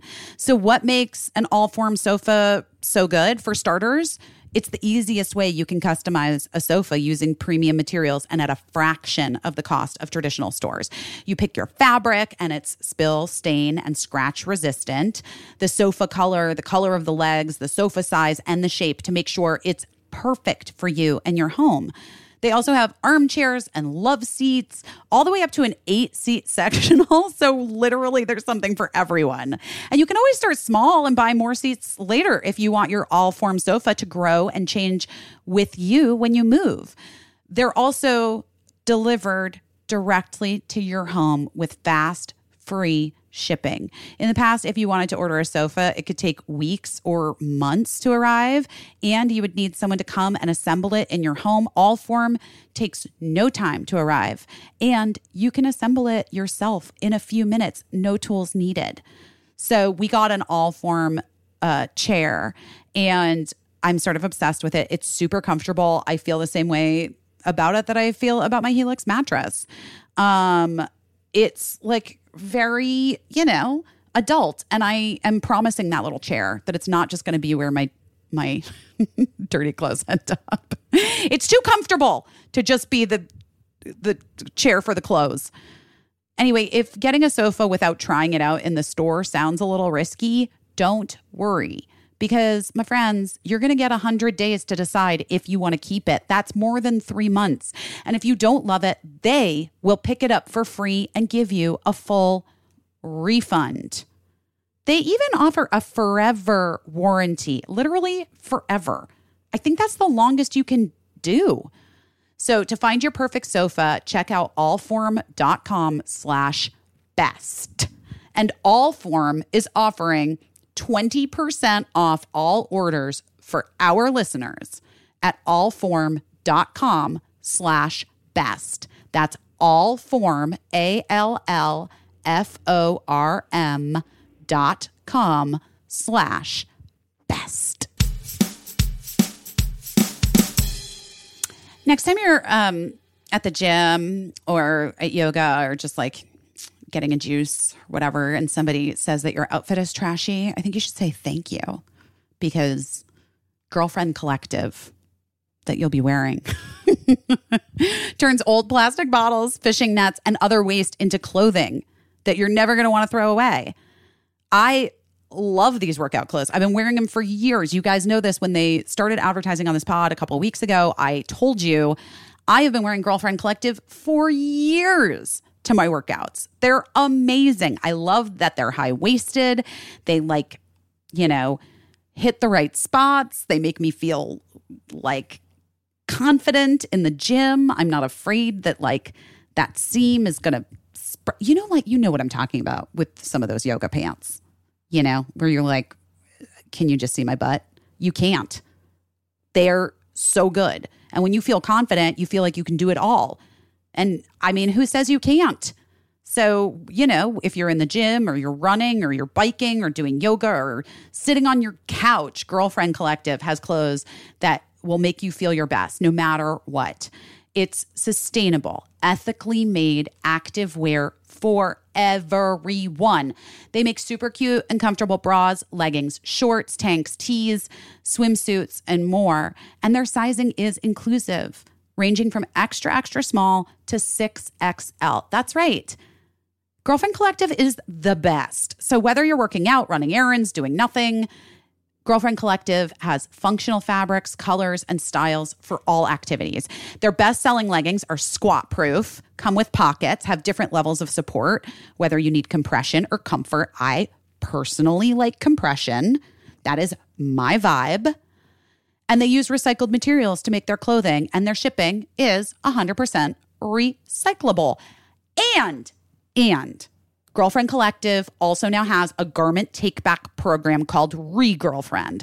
So once you're done loving your pieces, which will be forever from now, of course, you can send them back to be upcycled into new girlfriend gear. How cool is that? Join the collective today. So, for listeners of the show, Girlfriend Collective is offering first time customers $25 off purchases of $100 or more when you go to girlfriend.com slash best. That's $25 off $100 or more when you go to girlfriend.com slash best. Girlfriend.com slash best. Um, okay. Heather Matarazzo. This is like a real fella. this is a real dream for me. I, have we ever have we ever met in IRL? I don't feel like we have, but maybe we have. No, I don't think we have. We have.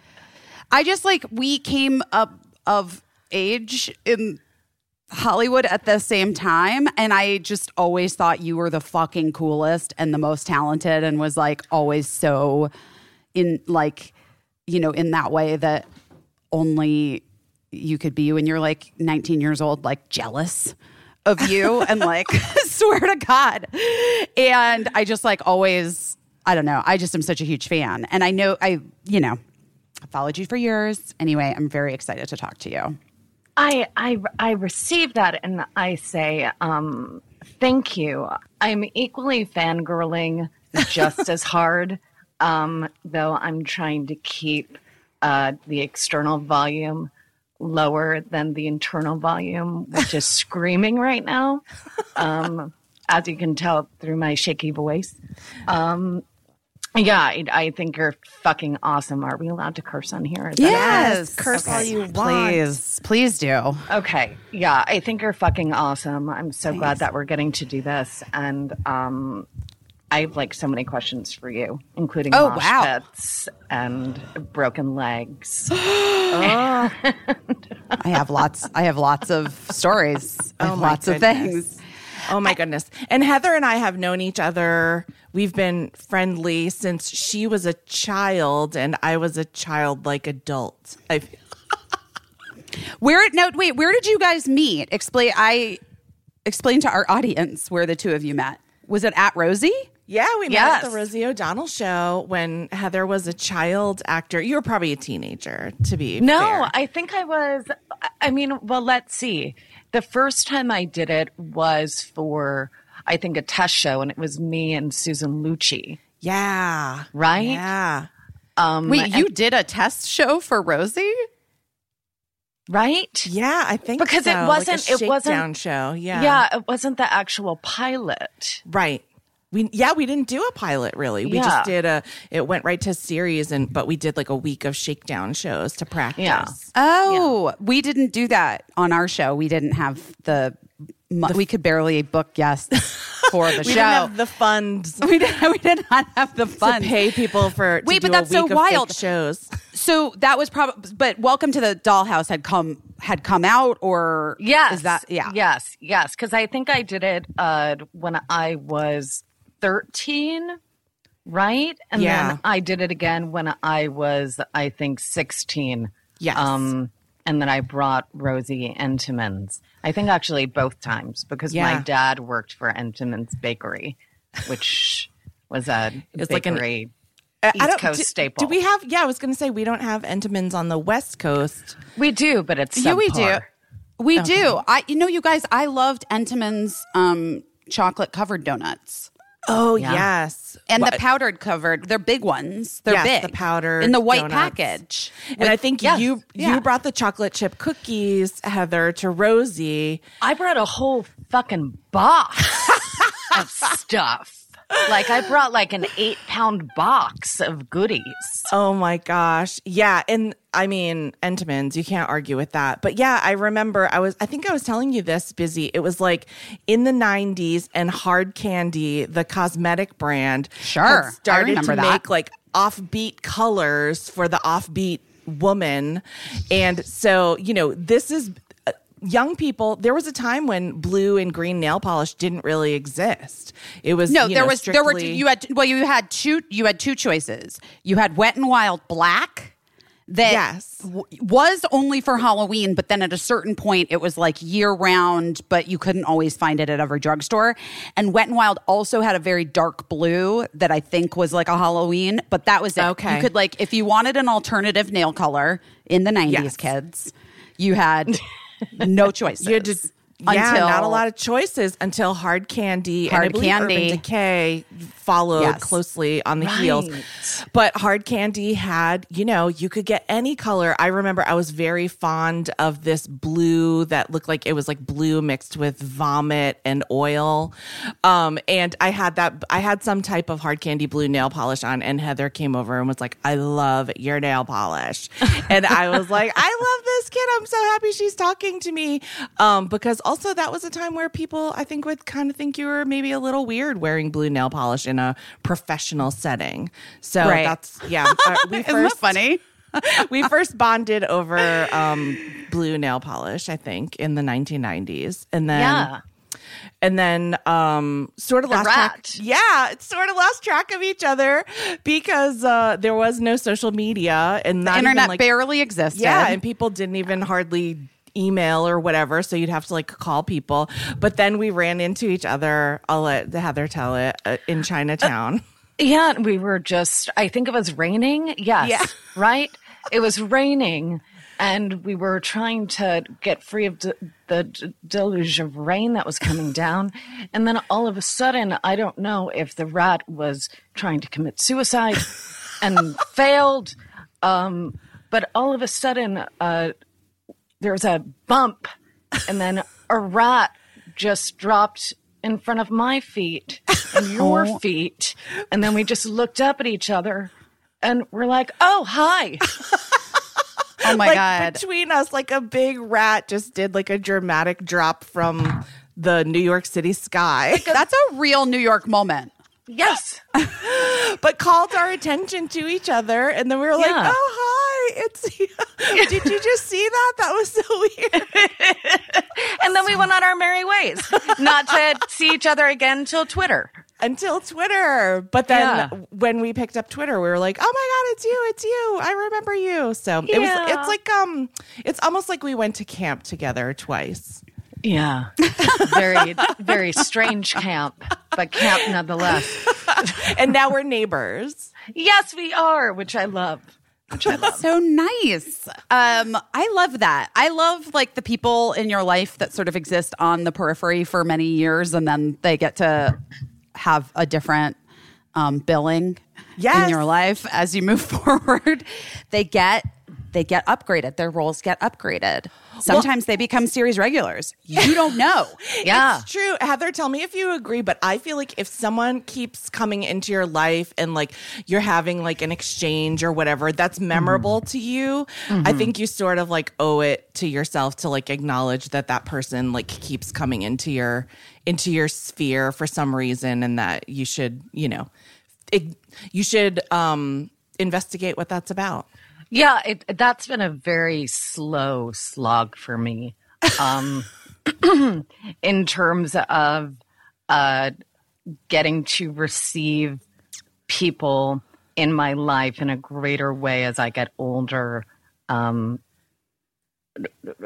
and and feeling worthy of that Yeah. uh, connection Yeah. and and relationship because that's the thing that's strange i think especially you know in the industry that we're in where you formulate these very very very hyper intimate relationships uh, for a finite period of time. And then you go off and you do your thing. And uh, and i know for me uh, the experience of becoming of of of getting to learn about myself and g- getting to grow with myself and getting to uh, slowly um, take off the heavy coat of shame and self-loathing and regret Good lord. that coat weighs a ton. oh it it's it's it's that's yeah it's why i slouch Yeah. and it's hot here in Los Angeles. Yeah, you can't wear that coat. You got to get rid of it. Yeah, but it but it also uh, has allowed me now as I've gotten to get older and uh, mature, for lack of a better word.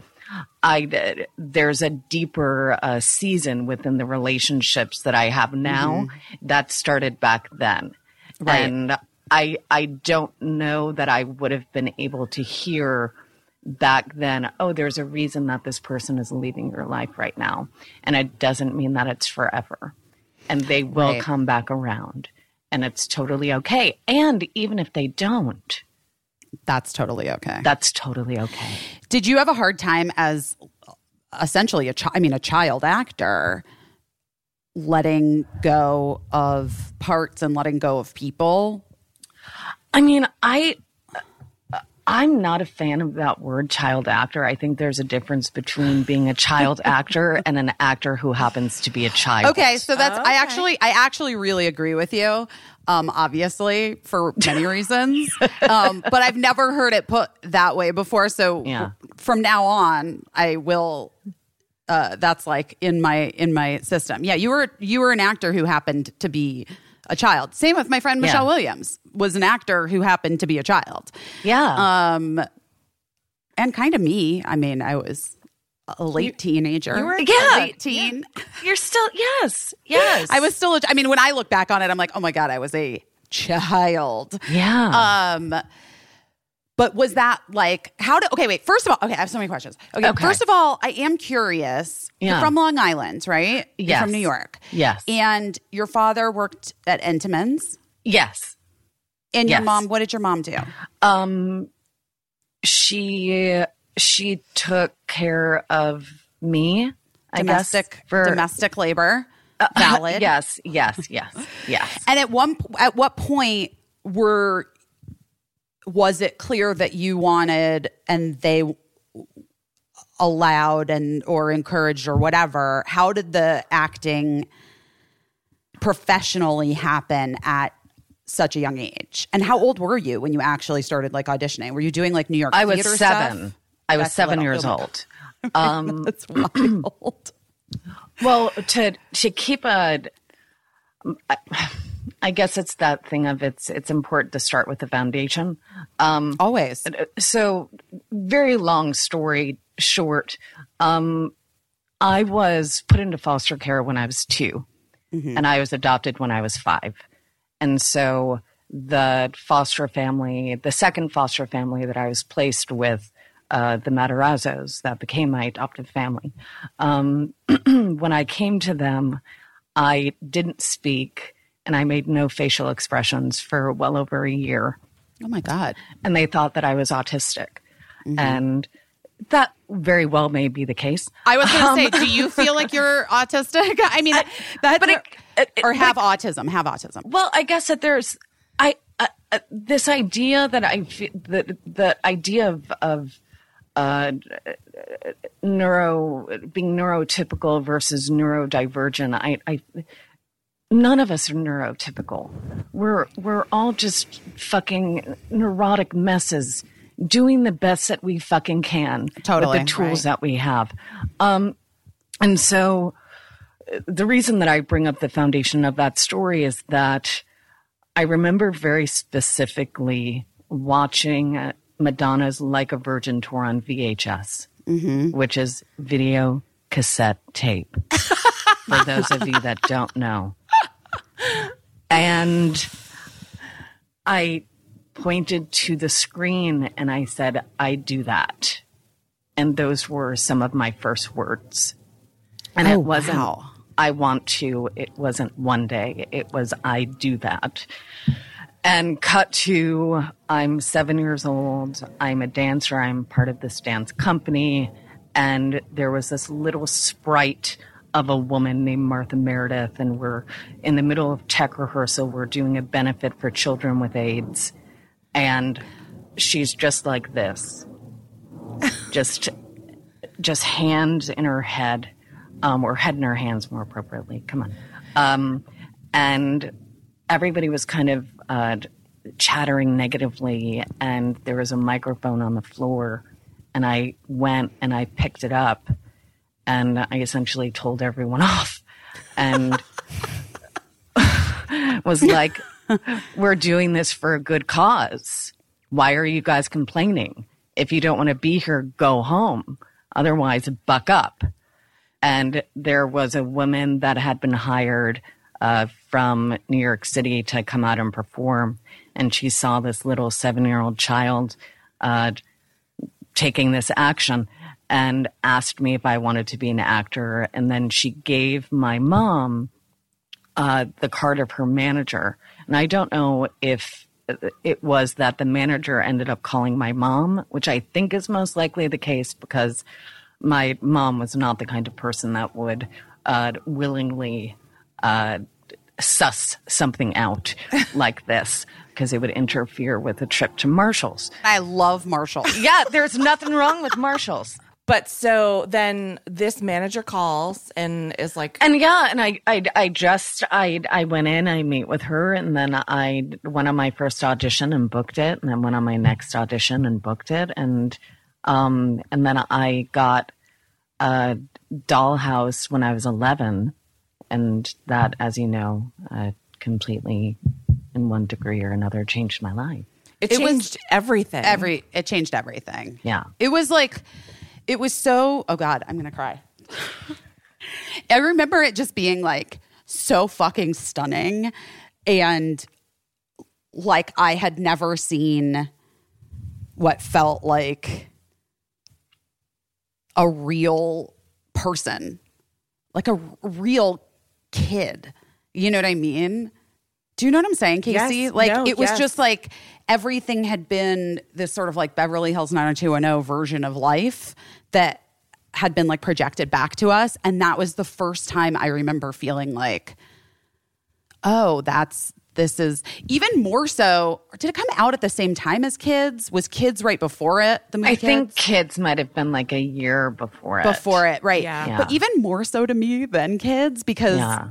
I don't know, kids made my my skin crawl a little bit. Like a little as bit. it was kids wasn't for everyone, but Welcome to the Dollhouse really just like blew up everyone's idea of like what kids could be and do and just yeah at the time i mean i watched it so many times it was so good Dawn Wiener is like Wiener. such an iconic character and like it really brought me back to like Kristy McNichol. Like my aunts were big, like Kristy McNichol, Tatum O'Neal fans, and Yeah. you know, and just that they were real people, like inside of those characters, and so it mm-hmm. kind of brought me back in a way to that. But then also, it just like rocketed off in this other direction that was like so much more real and like hyper real and very relatable to my life as a as a kid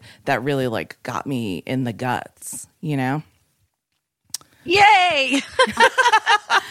What anyway was- good job no, but I mean it's Thank so you. weird. Like, uh, I'm curious when you auditioned for it. Like, had you read the script? Had your parents read the script? Like, Yeah, how do I- you, how does that I- happen when you're 11? I mean, I originally, so I was just coming off a three month run of playing Helen Keller uh, in a in uh, in Rochester, New York, at Geva Theater, and the day I had the audition for what was then called Middle Child, uh, I think the next day, and it was originally for another role. And so I went in, I met with Ann Goulder and Todd, and he then asked me to stay and read for another role, which was Dawn. And then I think I came back one more time. I got the offer. The script was uh, sent. There was an original rape scene in that script Oh my God. that then ended up getting cut. Um, and for me, I, I, I've always been a voracious reader.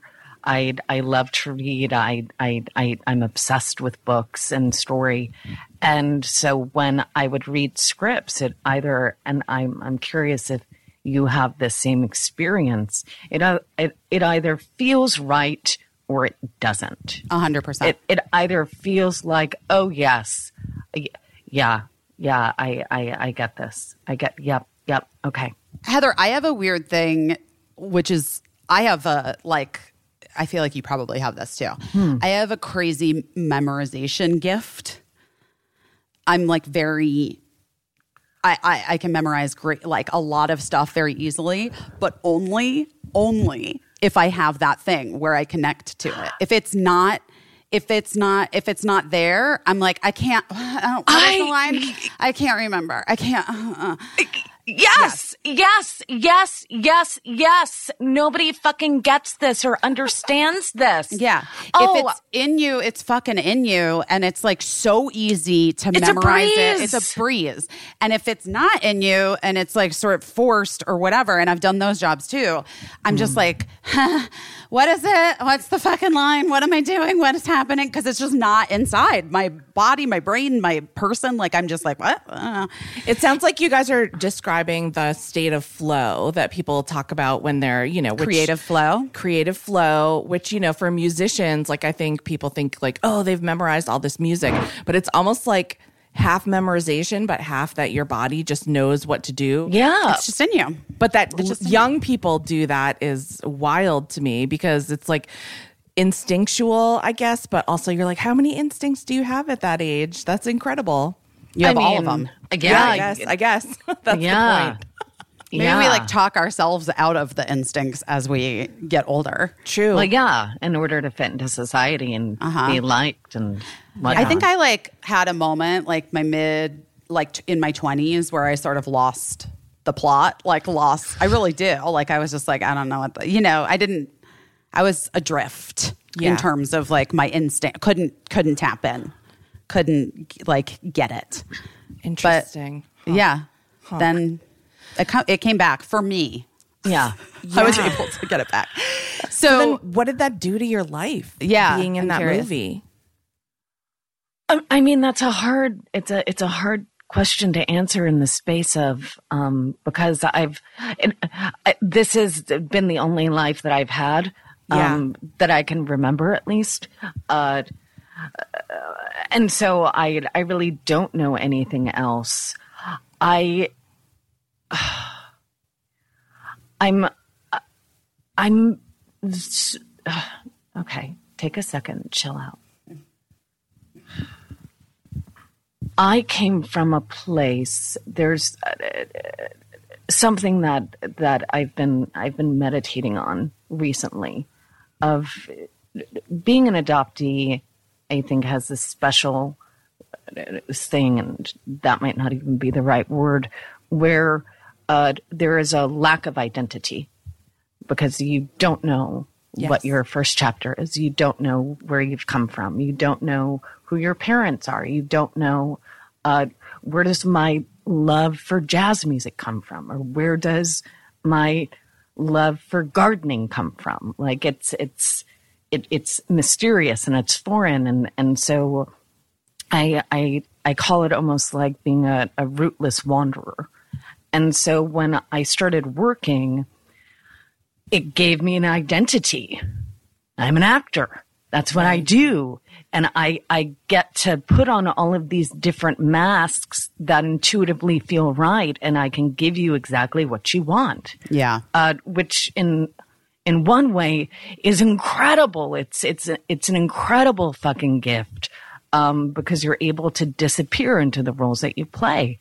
And on the other hand, I when I was home, it felt like I was in a prison, and the that when I got to work, I I, I got to be free, and so now looking back at that experience, I was just really trying to uh, survive. And when you have people in an industry like this, especially when they're telling a young child, um, especially one that uh, uh, so uh, intrinsically feels unworthy of even being alive, uh, that you're you're special and that you're uh, incredible and, and you're so talented and we love you and we want you. That uh, that does something to an ego. Yeah. I, I mean, even even if like, it, it- yeah, it, it it it does something, and I I I had to go. I think uh, through that underworld journey of of getting to look at those parts of self that um, I I wasn't necessarily that fond of, and getting to have that experience of of forgiving self for what I did not know at the time, and uh, demonstrating uh, compassion and whatnot. Because I was I, I was worse than some, and I was better than others if that makes sense. But the truth is, is that I think I spent a long time trying to prove that I wasn't Dawn Wiener in the space of because if you're being told that you're ugly when you're 13 Yeah. and that you're unattractive and whatnot and ba ba ba ba ba ba ba, there's something that happens with I'm going to show you. Yeah, I'm, I was curious. I was actually curious about that because that to me feels like. I- I mean, even when we were on Freaks and Geeks, there were like articles like, you won't find any pretty people here. And I remember being like, I know I'm fucking hot. So this is weird. You know what I mean? But I can't imagine some of the narrative of what that movie was. And then, and to be thir- 13, I have a 13 year old. Like, I feel that deeply. That must have been hard. Uh, well, it's that it it's that like weird fusion, right? It's like on one hand I'm being told that I'm incredible, and on the other hand I'm being told that I'm ugly, right? So it's it's it's that weird kind of push and pull, and with that too, I my heart breaks for that child. I have a deep love for that sweet little baby that didn't really know. Um, and really that I ignored for such a long time. You know, it's that thing of like what happens when we have feelings, especially when we're younger and, and they make us feel uncomfortable. We do everything that we can to uh, stave off uh, those feelings or that incessant mind that, you know, tells you all of these things. Um, I'm like, oh my God, we all live near airports. That same plane's going to go over my house in one second. oh, there it is. Yeah, that's you. Oh my god, I thought it was here. I literally thought it was here. um, you know, and also like the behaviors that come with that. Like, I really wanted to be cool. Yeah. Like, I wanted to be cool.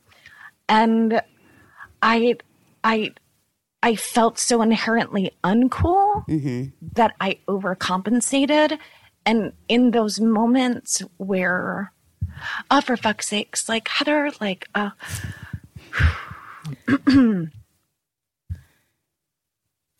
I feel like I had a lot of opportunities for relationships that I fucked up in some way, shape, or form because I didn't know how to receive them, Right. if that makes sense. Of course it does. Yeah. And Michelle was one of them. Oh, that's interesting. Yeah. But I think she would probably say the same. I'm sure. And she was, I mean, she was, she fucking sent me some kind of book. Um, what is, That's Michelle. yeah. Um, it's, it's the diner image. I can't think of the artist. Edward Hopper. Yes. Yeah. She sent me a fucking book on Edward Hopper. Like, yeah. And I- think I was like 14 or 15 at the time. so she's like basically one year older than you. Yeah. Yes. Yes. But I mean, You guys um, are essentially the same age. yes. Yes. But she, it didn't feel that way then because Right. I was stuck in this house that was like emotionally and physically violent and chaotic. And she's like living on her own and like, and I was like, I want that. I want to be able to, to have that kind of strength and whatnot. Um, and so it always felt, always, I don't, that's a, I, I, I'm trying really hard to, to, uh, delete the words always and never in my, I know vocabulary. absolutes are like difficult to get away from. Yes. Yeah. Um, so it, it's getting to embrace the fact that I'm a weird, awkward, like totally uncomfortable in my skin uh, person and and getting comfortable within that uncomfortability. Um, I, I, I think has been one of the uh, greatest saving graces of my life. Oh, and you've worked so hard at because to be clear, like home was home was hard. Yeah. To, Yeah. you know, not to put too fine a point on it. And like, I don't want to make you share anything that you don't want to share, but it wasn't an easy place for you. I will. Uh, no, it was. Um, it's. I I only got diagnosed with uh, PTSD in my late twenties, um, and it's CPTS, um, where What is CPTS? uh, complex post traumatic stress. Um, And um, and and and with that too, like for fuck's sakes, I.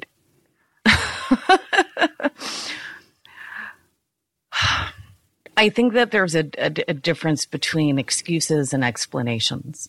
Right. you know?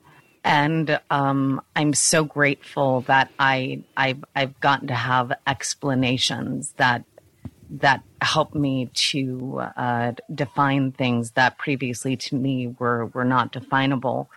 And also um, I have this ins- incessant uh, soul itch of um, desiring to uh, go home while I'm still here, if that makes sense. Yeah. Where it's um, like Ram Dass always talks about, like we're all just walking each other home. You know, I I feel like I've I've had a, a terror of of dying since I was young, um, and on the flip side of that, a terror of of being alive and living. I mean, when when I was I you know I put myself through college working in a nursing home like full time in a nursing home. And um, one of my favorite residents one time she was this really fancy lady that never settled down never married. She sort of had come from some money but she just spent her life traveling. And um and so she was really interesting and had a lot of interesting stories. But she lived to be really really old, like over, like I want to say like 105 years old.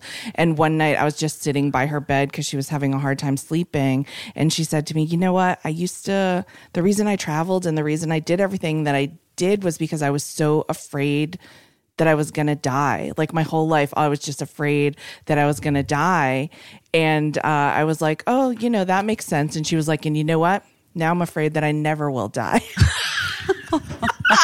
I'm 105 laying in this fucking bed and I can't sleep. And I was like, well, I'd love to say I could help you out, but I can't. so we're just going to have to wait it out. Yeah, I'm legally not allowed. like, and I'm also only 20 years Yeah. old. I'm not. I too am a child. This is this is above my pay grade. I can't start. I can't start murdering people now. I mean, I mean, yeah, yeah, no, it's frowned upon. It's frowned upon. But I just imagine, you know, with like you had a very extremely, you know, not just difficult but complicated home life.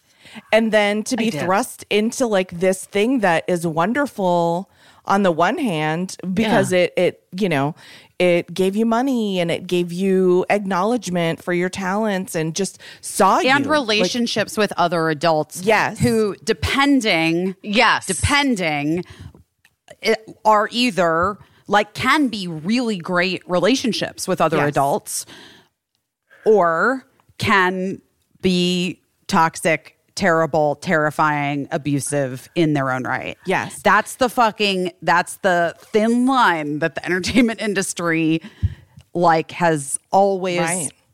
walked and like and you're I- coming in with like a deficit of tools to know what is you know what is quote unquote normal versus what is complicated as a as a young person and it's just it's not any it's it's not not complicated so you're and that's the thing, though. I wasn't. I had to essentially um, sneak around, uh, in in terms of like my relationships on set. Um, to put it as as as gently, um, and and like a, vulnerably, but but also just I'm like, is this a Super Soul Sunday episode? um, maybe, be. um, might be, might be. Um, so essentially, I grew up with a woman where um, I wasn't allowed uh, uh, my own sense of being. I I was essentially an extension of someone else, and so any relationship I had outside of that immediate relationship with my primary um, care person, my my mom, uh, she found that to be incredibly threatening, and so eek there was a lot of being very hyper vigilant and hyper aware whenever I was on set to the point that they had like a they had a, a code name for her that they would let me know when she was coming. Um, so then every uh, the whole entire demeanor would change. It would be like okay, and like the especially when I was younger, um, the the makeup artists and the hair people in my life were were were almost like my surrogate moms always um, to a certain degree, and it was just a lot of uh, almost like uh, having being able to steal moments of joy Right. um, while also acting um, as though I wasn't betraying, quote unquote, my mom. Right. So, uh, so that that made the experience of of being on set to have a full circle moment with that question that you asked earlier, Busy. Um, I would sob when it was the last day of filming, God. in part because I knew what I was going home to. Right. and that terrified me and I didn't like it. Um, and we also had um, other foster kids that were coming in and out of our home. So I had this history kind of of having like somebody live with us for two years. And then one day I would come home and they wouldn't be there. They would just be gone. Um, or whatever. So um, on top of the fact that just the classical abandonment issues that arrive when when you know your your mom says that she doesn't want you anymore and just leaves Yeah. and if this sounds familiar, you know, not everybody listening is an actor, but I'd imagine that a fair amount of people listening have had experience with a narcissistic person in their life. Um, uh, whether it was, uh, you know, a family member or otherwise. And so we know that people that are have narcissistic tendencies see other people as an extension of themselves and not as their own person. So when Yeah. you ask like, well, why then would somebody let an, their extension get involved in acting when that would, you know, bring on threatening relationships or whatever? It's because it's almost like you're an actor and that's your accomplishment. And Exactly. look at what I've done. and it took me like yeah so it it, it took me a, a very long time i i think to uh, form a, a, a, a real true sense of self Yeah. uh, without having uh, debilitating uh, panic and terror that was associated with having uh, a full sense of self. Yeah. Uh, because the, when you grow up in, in, in toxicity like that, um, and, and you don't know anything else, you think that it's normal. So when I was in my mid to my mid twenties and I started auditioning, um, I, I, I started developing these severe, severe panic attacks where I just, I couldn't breathe. Yeah. I couldn't breathe and I didn't know what the fuck was going on. Um, and then I started going to therapy uh, for the first time. And uh, that was a very slow go in terms of getting to even uh, talk about the events uh, that helped to shape my beingness. Um, and it took uh, a lot of work to uh, detangle and and get free of uh, those uh, very uh, formative uh,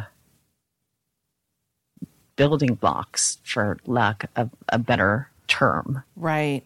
And then talk about going through all this, like just right out there. Like, I mean, you, like, how old were you when you were, did the first Princess Diaries? Sixteen. 16 years old. Yeah. So, like, you just couldn't have been more, you know, it's not like you were doing projects that were under the radar, you know, where you could sort of handle everything privately. You were just out there right next to Annie Hathaway in the Princess Diaries, like, iconic. Yeah. I mean, uh, for real, whenever I bring Heather around to like come to a party at my house, like, She's the person that people are like, "Oh my god!" Like just like you were No, saying, I busy, know. you know? I'm telling you.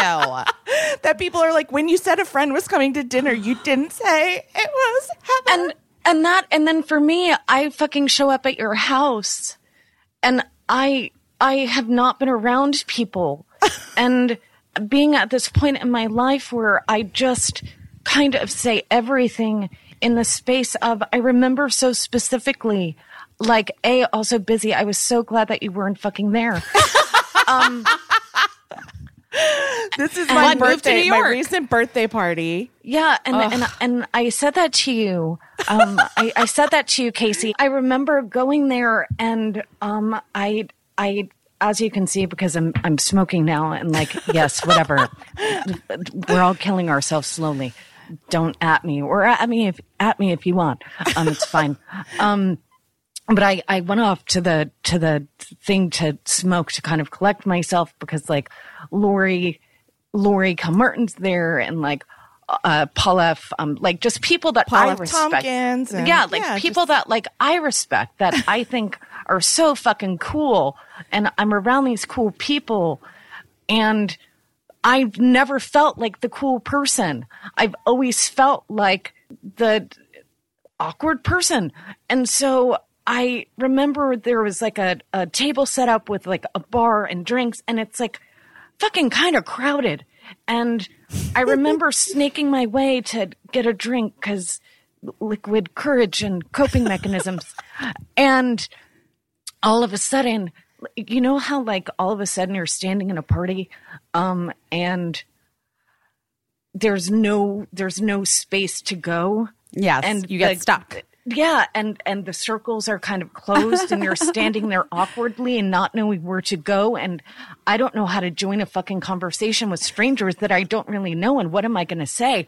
So I literally just started a conversation with Lori Kilmartin and these two other individuals, and started talking exactly like this and saying this out loud. Like, isn't this so awkward and uncomfortable for everybody here? And like, what are we all doing here? What is like, ba ba ba ba ba ba ba. Um, and I find that the more that I embrace that, just Yes. as Yes. my state of being, the better it is. And I'll tell you this. Um, speaking of Michelle, and I, I, you can share this with her if you desire. Do I actually want to share this story? Yeah, I kind of do. Because it just kind of fits into the point that Go this has been a lifelong process. Um, so I'm at this party, and like for some fucking film, it might have been for a film of hers. I can't remember. Um, but I remember seeing her, and I hadn't I hadn't seen her in a really long time, and so all of a sudden, I'm I'm back to like my 16 year old self, but I'm not aware that I'm having this response of being back to my 16 year old self. You know what I Some mean? people Yeah. do that to you. It is wild, isn't Yeah. it? That's And- like very relatable, whether or not you're like in the industry and it's Michelle Williams, or it's just like a person that you like worked with at Subway, and then you like run into them and you're like, oh God, why am I? It's the cool girl from Subway. like, you know what I mean? Like, I totally know that this is a very like yes. hmm and and I see her and I'm I'm I'm talking with her and and whatnot. And I, I guess maybe uh, I'm being weirder than I thought that I was being or something because I feel that she's looking at me like okay. Um and then this reporter comes and and start and like puts like a thing in her face. And we're and Michelle and I were like literally in the weird the middle of this conversation. And then the reporter starts talking to Michelle and I continue to stand there. Like a fucking asshole. And I can't move. It's not like I'm choosing not to move it's like I physically can't move because I don't know I don't know what the etiquette is.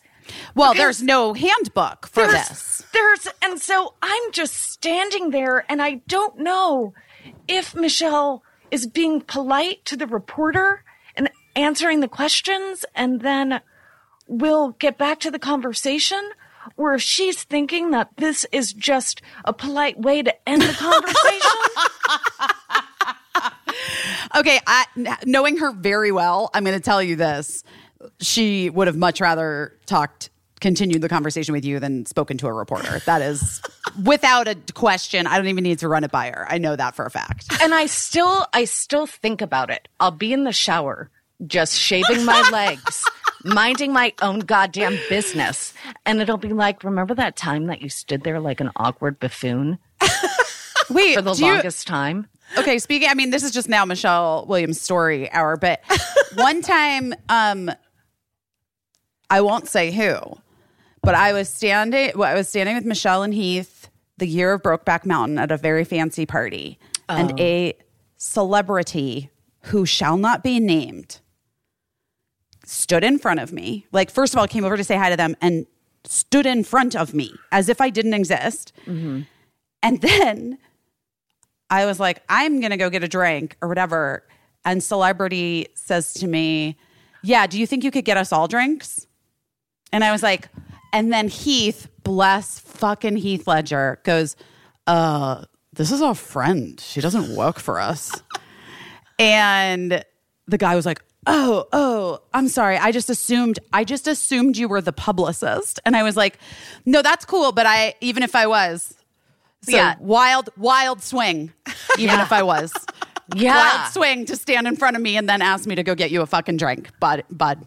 Um so I know that feeling. It's weird. You don't know what to do. Like it's it's always and i i'm always surprised when i'm invited to the party i'm always surprised when people know who i am i, I like and i'm not saying that as like a faux uh uh uh false modesty. yeah it's it's it's it's not that at all um Well, it doesn't I- seem like it, Heather.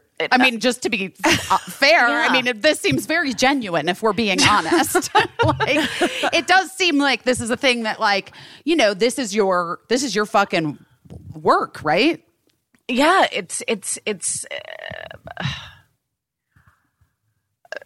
like half the time um i don't even really know why i'm here uh in the space of um okay uh all right universe uh apparently uh we made some decisions before i decided to incarnate and uh I, I, I don't know what kind of overachieving Ophelia I was trying to be. Uh, but uh, okay, just uh, let me know. I'm, I'm waiting on that memo. Just waiting on the memo. And then what I found continuously is is uh, that I'm I'm always surprised. I'm continually surprised. You know, like I I just for fuck's sakes. Like, for fuck's sakes. Life is something. You should always be invited to the party because nobody is more fun at a party. My favorite part of the party that you were talking about at my house is that we all had some drinks. Yes, ma'am. Of course. Everybody had some drinks. You didn't have the most drinks. I can tell you that. You didn't win that you didn't win that contest. Yeah, no, no, I did not. I did not. Um, but uh, you came inside the house because um, I was standing in talking to another friend that was like arrived just at the last moments of the party because he had been hemming and hawing like, "Do I belong at this party?" Blah blah blah. So it was like the perfect conversation for you to enter into, and I loved that conversation. And then you said to him, "Hey, like we're not, you know, it's not like we're like the last people at the party. That guy's still here." And you pointed to my son, who you never Oh. met in person, and he was like, "I mean, I live here." and then you were like, "You're a teenager." I mean, to be fair, it is always shocking. Lincoln does not seem like a teenager. He looks he like does. no, he looks like he's in his uh, 30s. And then I drunkenly fondle over him and your whole entire fucking family. And and felt like because that's the thing, right? Where it's my therapist had said this to me the other week. She was like, um, because I'm just starting to really embrace my writer uh space. And she said to me, she was like, Heather, um, when you were growing up, it was dangerous for you to um own your talents. And it was dangerous for you to own your beingness essentially. And um and then she was like and i'm proud that you're getting to do that now which always makes me happy. I like making my therapist proud of me. Same, same, same. and um and and and so uh, just getting and part of i think the ownership of talents is is the ownership of of the passion and the enthusiasm of just oh my god, I'm so happy to be here and and ba ba ba ba ba ba ba ba ba just getting to show that uh unbridled joy which I think is is really truly one of the most vulnerable things anyone can do. You know, is is I mean, we're we're all uh, tragedy Olympians, you know, but like what about what about um vulnerability and joy and and and and passion and and softness and enthusiasm Well, I always struggled as a woman. I always felt like, for me personally, enthusiasm was mistaken for stupidity, and Yes. and excitement and enthusiasm was was often mistaken for I'm a fucking idiot, and that is part of like my journey, Casey, of always now you know loving proving people wrong because I do think I get very easily excited and I love to. Yeah. I get fucking into things and I want to Yeah. like, oh my god, it's so cool. I want to be excited about it. I want to. Yeah. Sh- I'm a fan. Yeah. you know. Yeah. But people do mistake that, especially f- with women, as Yes. as being some sort of sign of that you're, you know, I've had people, brained. yeah, I've had people straight up admit to me that they thought that I wasn't very smart, and I was like, you know what? Actually, being very smart is like one of the number one things about me. So I guess you weren't paying very close attention to anything about me other than like the tone of my voice, the timbre of my voice. But also, anyone who's ever been enthusiastic about something knows what a gut Mm-hmm. punch it is to be like, oh my God, this blah, blah, blah happened. And to have somebody be like, who cares? yeah or like and that's not that big of a deal or whatever and like now that i have like a little bit better handle on being more emotionally mature i i mm-hmm. can come back with oh i care. That's why i was saying Yes. that and like i didn't say it was a big deal to you. It's a big deal to me. And if you care Right. about me you'll be happy that it's a big deal to me. But i didn't always have those talents or skills.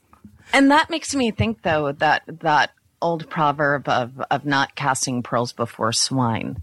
Yes. I've I've cast many a pearl to many a swine in my day, and I've I've gotten a lot more protective over not not in a fear based way, but really in a um the the things that bring me enthusiasm, and I think. I think the the root word of enthusiasm it's it's to be it's uh, to be filled with God or to be filled with Spirit or something that I love that etymology of words.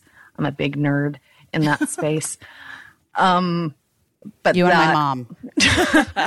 but I but but it's it's it's sacred to to share things like that. So it's it's to only uh, uh, do that with with people that I I feel uh, safe enough are are going to receive that, and also getting to trust that those that don't receive it are not necessarily people that I desire in my life, or if it's somebody that I've uh, had a long enough relationship with, getting to feel safe to say, "Hey, um, I know that when I, I when I was sharing that, um, I, I I I really didn't feel received, and I was wondering if if there's something that is uh, going on with you personally, or or if there's a kind of a, a block within our relationship that uh, that needs some kind of clearing out, um, and then take it from there.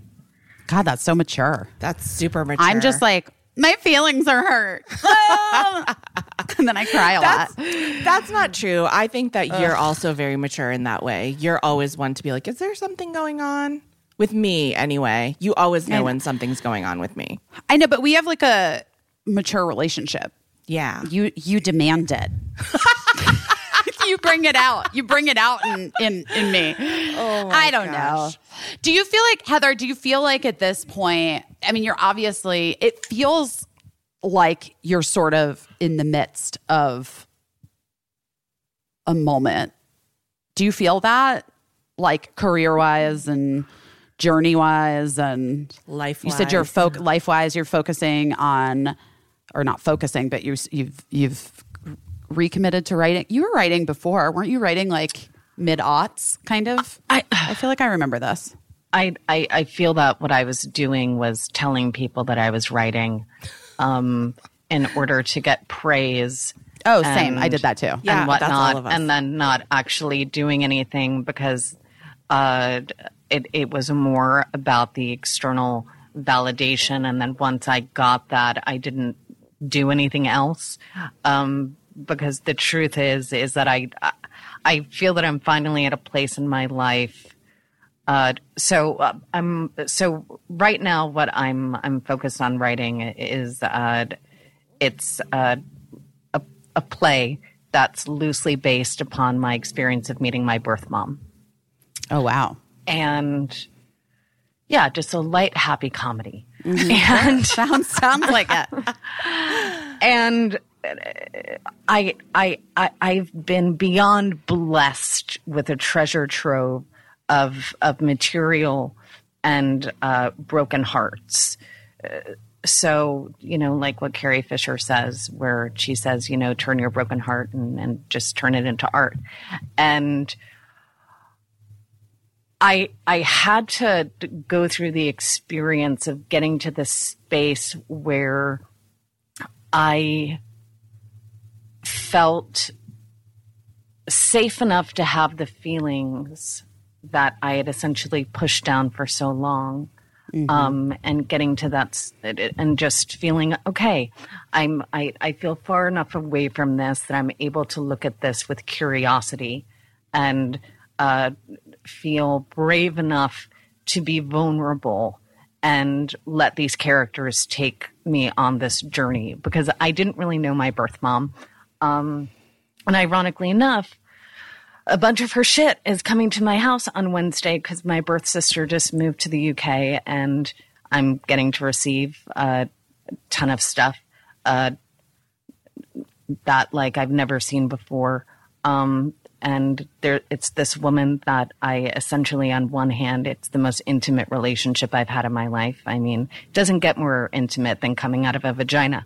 Um, and and also, uh, she's a stranger to me, you know. So owning one's one's story in in that way and and getting to see how um, my story is as universal as it is unique to me because at the end of the day what we're dealing with is feelings right we're dealing with the language of feelings and emotions that's what it's all about and storytelling to me is a way to um, discover, uh, pose questions about the human condition. Who are we? Why are we here? What is our deepest fear? What is our greatest joy? What are we running towards? What are we running away from? What are we confronting within self? What do we refuse to even acknowledge and look at uh, for fear of that fucking death? Uh, uh, and and getting to have that that full circle moment of getting to come to the other side where it's that I, I greet the death with, with an open heart and, and, and a smile, or I greet death kicking and screaming only to find out that I'm fine. That's some deep shit. I mean, yeah.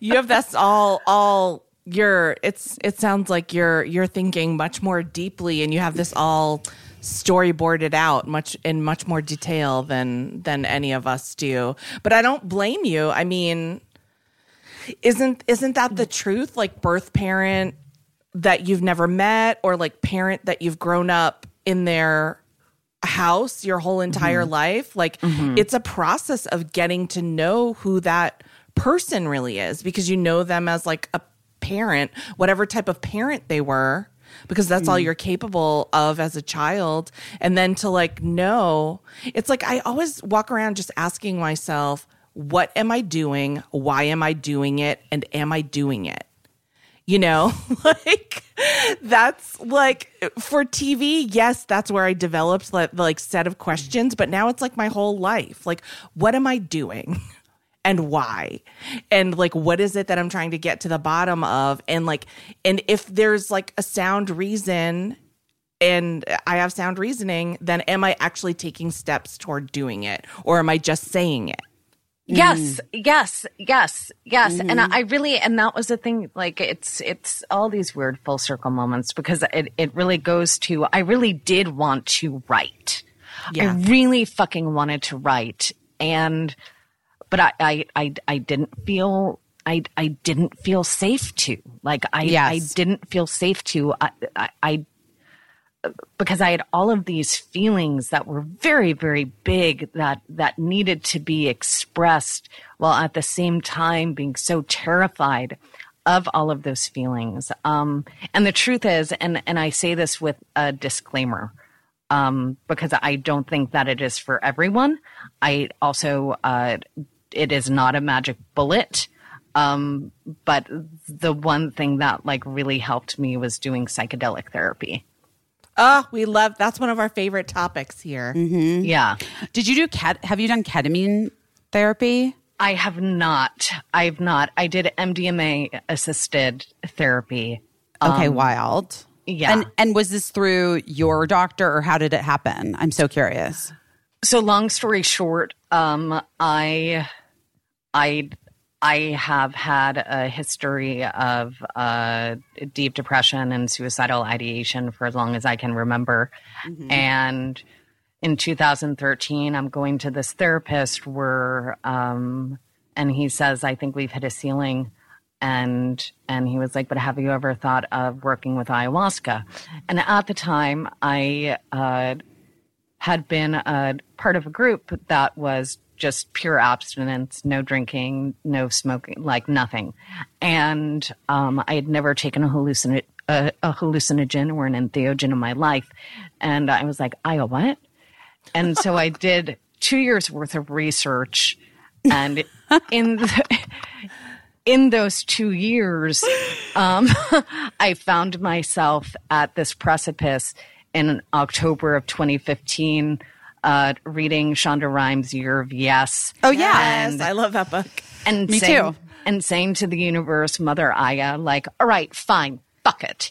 If I'm meant to fucking do this, I'm ready. Fine, I'm ready. Because I was afraid to drive because I thought that I would drive my car off a cliff if I got in a car.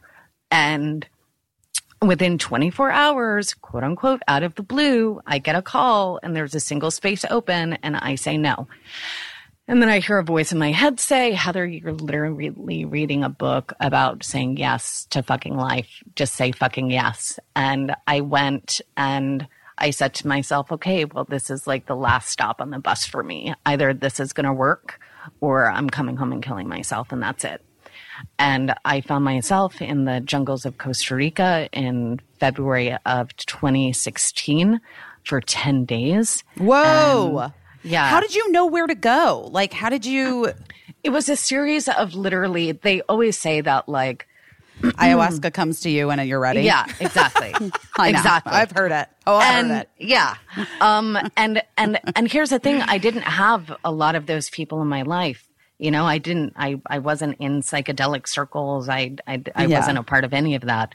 And, um, just, it was a series of coincidences where I had talked to somebody, uh, after my therapist had suggested it and they were like, Oh, I actually don't know about that. They were like a homeopath, whatevs, and also sober. And they were like, But there's this other woman that actually does know that's a client of mine. And that person happened to be the older sister of a girl that I'd gone to high school with that had just died the month before of a heroin overdose. Oh my god. So, so there was like all of uh, these things that were happening, um, and that essentially just uh, started me on my journey and the uh, changing the course of my life in in that way. Wow.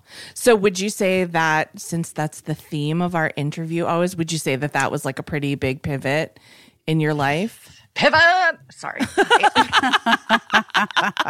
It's hard for me not to do it every fucking time. pivot. Um, um, will you ask that question again? Because I got so I got I got so distracted by the pivot. It was a good Ross impression. Um, is that who, who yelled pivot? Yes, Ross? yes, yes, yes. Of course. Um, Ross. all those boys, I get mixed up. All those friends, fellows. um, so I was saying, would you, you know, because we always ask people to tell us like what has been an important pivot in your life. Would you say that that was an important? I mean, it sounds pretty important. You're here. Yeah, it does. You're yeah. here. Yeah, I mean that was that was an important pivot in my life. Um, I think choosing to get married was an important pivot in my life. I Shout think out to your wife Heather. We, Yeah. a Heather married to a Heather. It's true. One less one less name I have to remember. Um, I mean, the, here's the here's the deal. The chances are, if you were born in the very late '70s or the early '80s, you're either Heather or Lisa, Or Jennifer. maybe Jessica, Jennifer. You've Yeah. got four names basically you can choose from. but yeah, I, I think that it's it's it's been a series of of um, some big pivots and and and little pivots, and uh, I like to write notes to myself and hide them.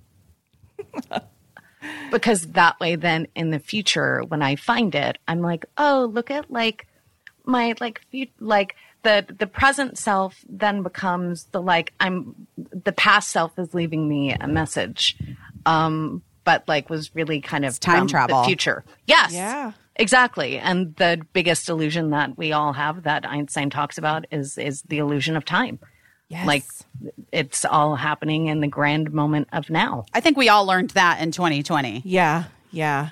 I think I- that that like a lot of us did, Yes. not everyone. Yes. yeah it's it's this this experience has been um I, I I mean the truth is we're we're still in the middle of it. People are acting like Truly. it- this isn't happening anymore, and it's it's still happening. And I I feel that we're uh, we're very adaptable uh, mammals. We we adapt quite well, uh, and and within that, I I think that there we're still in the the first stages of grief Yeah. which is Yeah. uh, pretty much just shock and and uh, we're uh, there's there feels like there's a suspension of animation that's Yeah. that's happening. Yeah, it's uh, well, it is. It's shocking. It's it's shocking, and the, and we're re-shocked now. We're like, what? But are we? But are we shocked? Are we? no, Are we? Are No. we really? like it's. I don't know what I'm I'm pissed. Is that Yeah. I'm annoyed. Yeah. I'm like fucking mad that people uh, have such a low tolerance for information yeah, and disseminating information. yeah, I'm bummed. It's. I mean, it's uh, like what is that? It, uh, for fuck's sakes, it's uh, you know the revolution won't be televised, Right. As we as we know, literally, like it it it won't be ter- it, it won't be televised, and and I think that the way that I feel that Western cultures look at death and and the way that uh, how the, the the business of death um, I think is tied to the business of capitalism, which is tied to the business of uh, white supremacy uh, and the patriarchy. Um, right. and and what is the value of a life and and what does that mean and uh, how do we value our own lives and and what do we say that they are worth Right. and um, I feel for a really long time we've been in this very blase fair, individualistic uh, type of mentality. There, there, um, there really isn't any uh, sense of community. And, and I mean real, true community. I totally know, agree. A bunch of people can get together and fucking go to a protest and whatnot, but uh, there's there's no real, true unification. And I feel that it that is probably going to happen uh, within the the next ten years. Right. It's um well, you know, you both know as my friends, I always have to bring up my guy. Prince. But for Busy's husband's 50th birthday, I sent him this album that I give to everybody. It's a later Prince album called Art Official Age. I give it to everybody who's having like a big moment, like a big milestone, or, you know, I gave it to our friend Tony when he realized that he was dying essentially. Um and he was like all i want is good music. Just give me good music. That's you know. And so i try to share this album. And one of the reasons is i mean listen if you're gonna go get this prince album art official age i highly recommend it. It's super fun. It's super funny. It has like a sci-fi theme to it. But it also has messages that i think really tie into what you're saying heather which is that first of all there really is no time. You know what I mean? So like when I used to be wistful for like what I was, or sometimes I still am wistful for like who I was 20 years ago, 10 years Mm-hmm. ago. And like now I'm constantly telling myself, like, you are that now and you will Yes. be that. You are, you're always that. Isn't that so exciting? Yes. And so there's no reason to even be sad about it. I am still that person and I'm still there, even though I'm here and I'll still be there in the future. But also, a message from that album is you are everything. And I take that to mean like you're everybody. You know what I mean? So, in the simplest terms, I know it sounds like we're on ayahuasca right now, by the way. It sounds like we're totally oh, tripping. Oh no, balls. there's there's dude, there's no retching going on. There's no shitting in buckets happening. no, none of us have vomited on this Zoom. But I just take it Thank to God. mean like if anyone is hurting, if anyone is in pain, that is also me. And if anyone is experiencing joy, that's my joy, you know? And so it makes it so that it's impossible for me to understand anyone even wanting to be cruel or to say something as cruel as who cares? Oh, dude, but isn't that you too? Yes. So there you go. Yes. It is impossible for me to have ca- compassion for others if I don't have compassion for self first. yes. and it can be really difficult when um, we see other people that are in pain because the truth is is that their pain makes me feel uncomfortable Right. which means That's that right. they're acting as a mirror for me and actually they're giving me a fucking gift to uh, look at and see okay well what is what is the truth for me here what is what is this little nugget of of wisdom that that is desiring to to burst forth and and i found for me at least that part of the heartbreak opening is the heartbreak and there are p- points in my life that I can look at and and and just cringe, and it's because I I have such judgment for self uh, for the actions that I took then. Yeah. And then when I get to that space of of working through that, I then find myself in a after I've had the ecstasy and the joy of the aha Yeah. comes the the grief that follows. Because i'm mourning the time that i've i've held on to this idea i've held on to this feeling um and not knowing anything different. And then getting to hold that part of self with love and compassion. I remember a few months ago hmm. sitting on the steps outside my house and I had gotten an audition. And it was for something I didn't want. And I just started sobbing. And when I recognized that what I was sobbing, the reason that I was so sad and upset was because I, I was looking at all of the opportunities I felt that I had wasted. The, the arrogance of my younger self, the uh, entitlement that she had and the choices that I had made that led me to that moment of sitting on those steps. And I remember so specifically like this wave of calm. It was almost like a, a, a, a channeling of, of the divine mother. And I literally hugged myself and, and started just stroking my arm and saying, Oh, honey, Oh, honey. Oh, sweet, sweet, sweet love. Oh, honey, I forgive you for what you did not know. I forgive you for what you did not know. And it's okay. Like, it's okay. It's okay.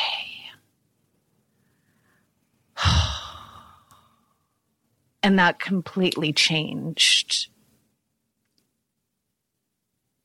my um, demeanor. It completely changed how I was able to receive that audition that had put me into such a state um, of of panic and and self loathing, and and that like the choices that I made then um, don't have to be the same choices that I make now. Did you, can I just ask, did Uh-huh. you do the audition? I did. I did. You chose to like do it. I chose to do it. I chose to do it because A, like, what if we just practice? And like, what if we just go and what if we have fun? And what if it's actually not that big of a deal? Because the truth is, is that I, being an actor for so long, and I'm sure, Busy, that like maybe you felt this. Actually, I know that you have just based upon the fact that I read your book. Um, that oh the the parts that I'm being offered to audition for are a, are, are a reflection of me, even though I don't feel that this is who I am anymore. And then there's that my inner fucking 12 year old came out. My Yeah. inner fucking 14 year old came out where like she's throwing a fucking fit because she feels so fucking powerless and like I'm never going to be able to change this fucking narrative Right. and like I, I, uh, um, and getting to have it be like, actually, Heather, you can do whatever the fuck you want. Yeah. You can say yes. You can say no. You can like read it uh, in whatever way you see fit. And the truth is, is that um, I, I, I did it. Um, I allowed myself to have fun, and that remembering that I had a choice um, to say no if it ended up Yeah. being offered to me. So here's the thing that I I have said this to a few people over the years because this is like this is a thing that changed in my head. And guys, this is like maybe specific to acting, but also maybe not. I auditions, you know, are hard. It's it's hard to be in. It's hard to put yourself out there again and again and again and be rejected again and again and again. And it's hard to see the pages that come to you and think, well, this is what they see me as, right? Mm-hmm. And at a certain point, I shifted my view of it mm-hmm. and I was like, I really like acting. I really enjoy it. Yeah. And and like you don't get to just do it in real life. you know what I mean? Like if you're not on a show or you're not working as an actor currently, like you're sort of just like st- you can always if you're a writer, you can always write. If Yes. you're, you know, a cinematographer, you can like go take pictures. You can whatever. Actors you're sort of just like stuck. And so I started really approaching every audition like, well, this is just my chance to act this week. And like making fucking wild choices and big swings and like just entertaining myself. Yes. And it didn't, it like, and having fun for myself. Like that part, like tapping back into why since I was six years old, I've said I want to be an actor when I grow up. Like letting that kid just like fucking play. Now, did not see a reflection in the number of jobs that I got going up. You know what I mean? Yeah. But it like I would leave always feeling fucking great because I was like, I actually don't care like what your experience is. I know that's not collaborative, but when you get the jobs, you can like collaborate. Or if Yeah. a director sees something and they want to work with you, you like in the room, you can collaborate. Yeah. But for me, like it's such a fucking crapshoot. The numbers are so against you. You may as well just like use it as practice and like and do and do your own take. And so I started saying like as soon as I would walk into rooms, this is years this is years ago that this Yeah. When I would walk into rooms, people would say, this is the first thing they always say. Uh, it's so great. To, do you have any questions for us? And I would say, no, I've just prepared a thing and you'll watch it. And if you like it, that's great. And if not, we will say goodbye and I'll see you someday, you know? and I like, love that so much. I, I literally have no fucking questions for you, buddy. You, if you, you know what I mean? Like, eh, we can talk after if you have questions, but like, I got no questions for you. Right. I did a thing. I prepared a thing.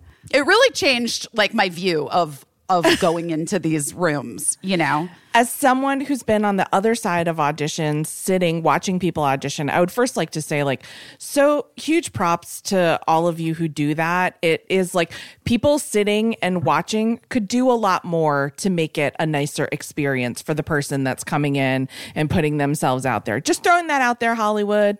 You could do a lot more to make it a more pleasant experience. And it never gets easier for anyone. Just No. that's the that's the no, truth. no. I mean, I, that's I mean, basically why I decided not to do it anymore because I was like, I can't, I can't put myself through this. It's like too heartbreaking. For anyone who ever tried out for like I always call it trying out for cheerleading over and over and over. Anyone who ever tried out for anything in school and you ran to the paper on the bulletin board to see if you made it into the play or made it on the team or made it, you know, into the science fair or whatever, that being an actor is that every day.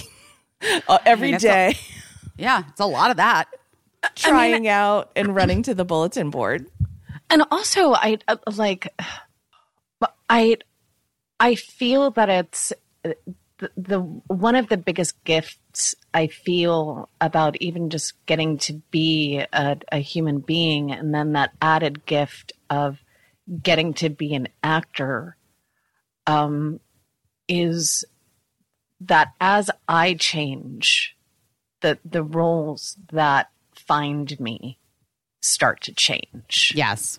and within that as well um getting to have that navigation between why am i saying yes or why am i saying no?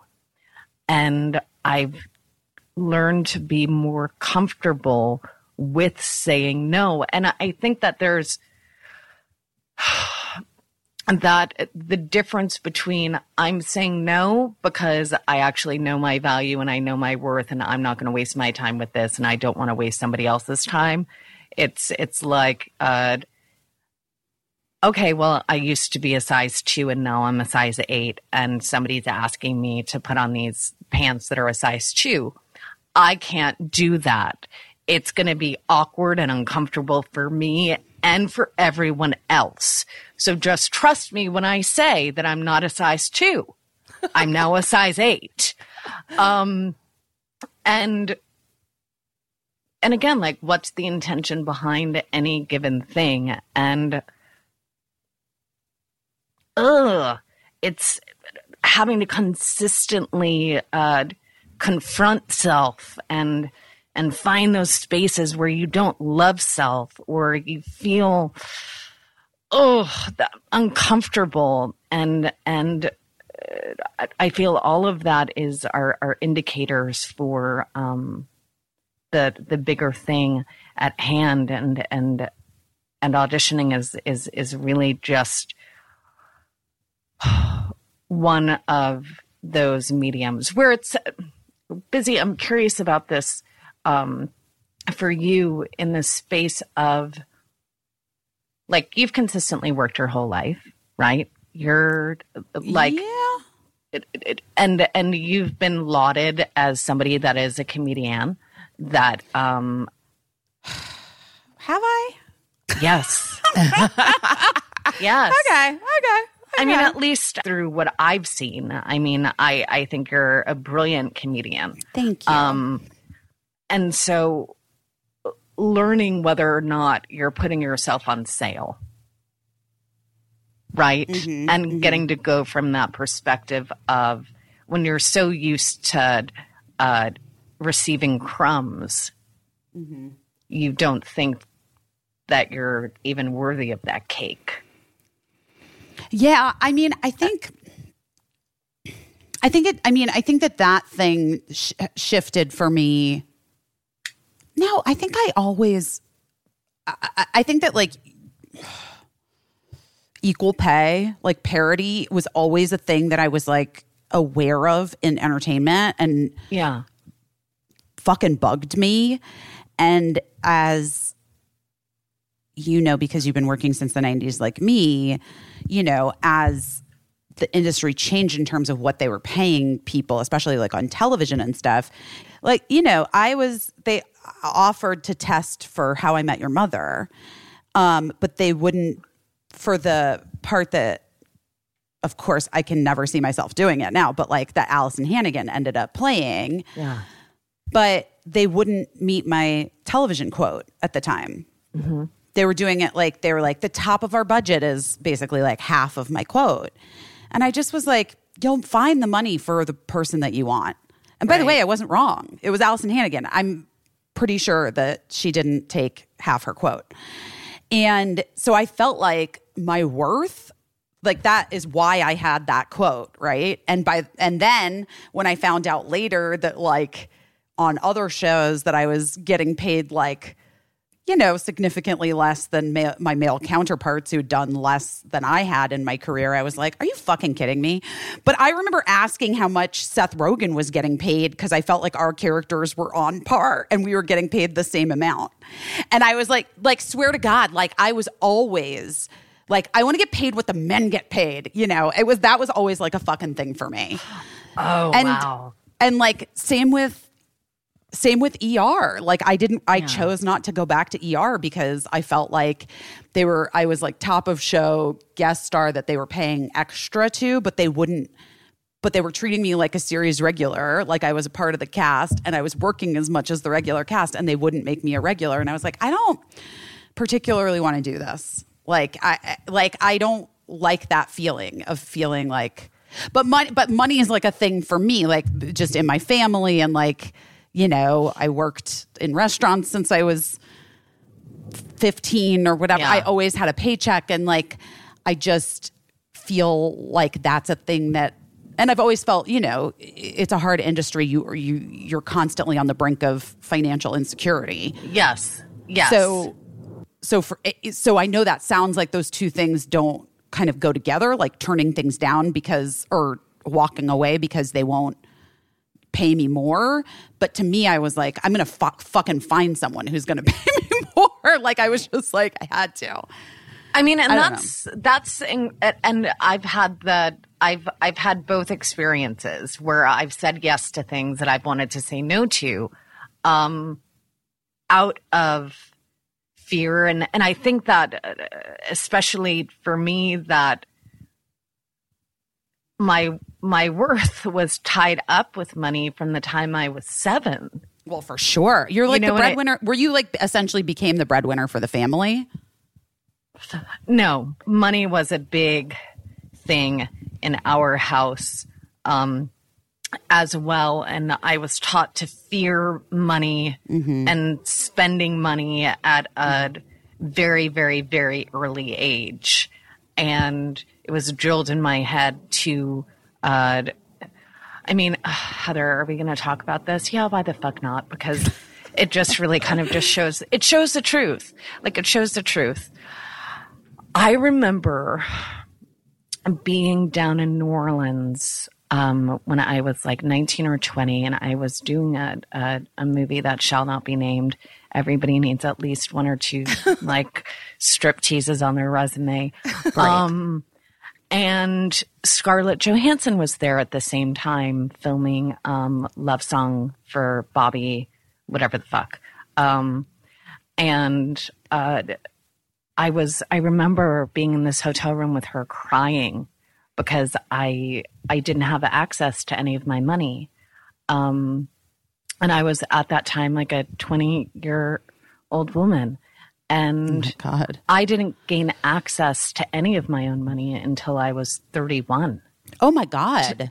Yeah, it was it was a big when I tell you that I grew up in a toxic environment and it I, it it was a very very very very toxic environment. Um and cuz I I was told my whole life um you're irresponsible, you're you're stupid, you don't know what you're doing, you can't trust yourself. Right. Well, oh, yes. you um, can't trust yourself is that's a common theme for women our age, especially. Even You if you didn't grow up in a in a super toxic, Yeah. abusive household, I think Yeah. you can't trust yourself is is a big one. Yeah, and and so when it comes to like offerings of money or whatnot, that that idea of well, a you should be thankful that you're working, that you're even being offered anything, and you're you're um uh ridiculous if if you don't say yes and who do you think you are and ba ba ba ba ba ba ba ba ba ba ba ba ba and you know obviously the quotes that I had uh, uh, accumulated in the really in the 2000s because it's it's always going up right? Until it doesn't and then it plateaus and then it starts to go down. Um, I money and my worth were intrinsically tied. And um, I started to believe based off the representation that I had had at the time, where it it was, well, this is what you're worth, and it's like, well, wait a second, but I used to be worth that, so what happened? Right. What happened? Right. Did I do something wrong? Do they not like me anymore? Like, what did I do that is causing me to not receive as much? Because I've been told that I was worth this much, and now I'm not worth that much anymore. Um, and and so I was making a lot of these decisions from a, a very terrified uh, child's mindset and and not a young woman's mindset.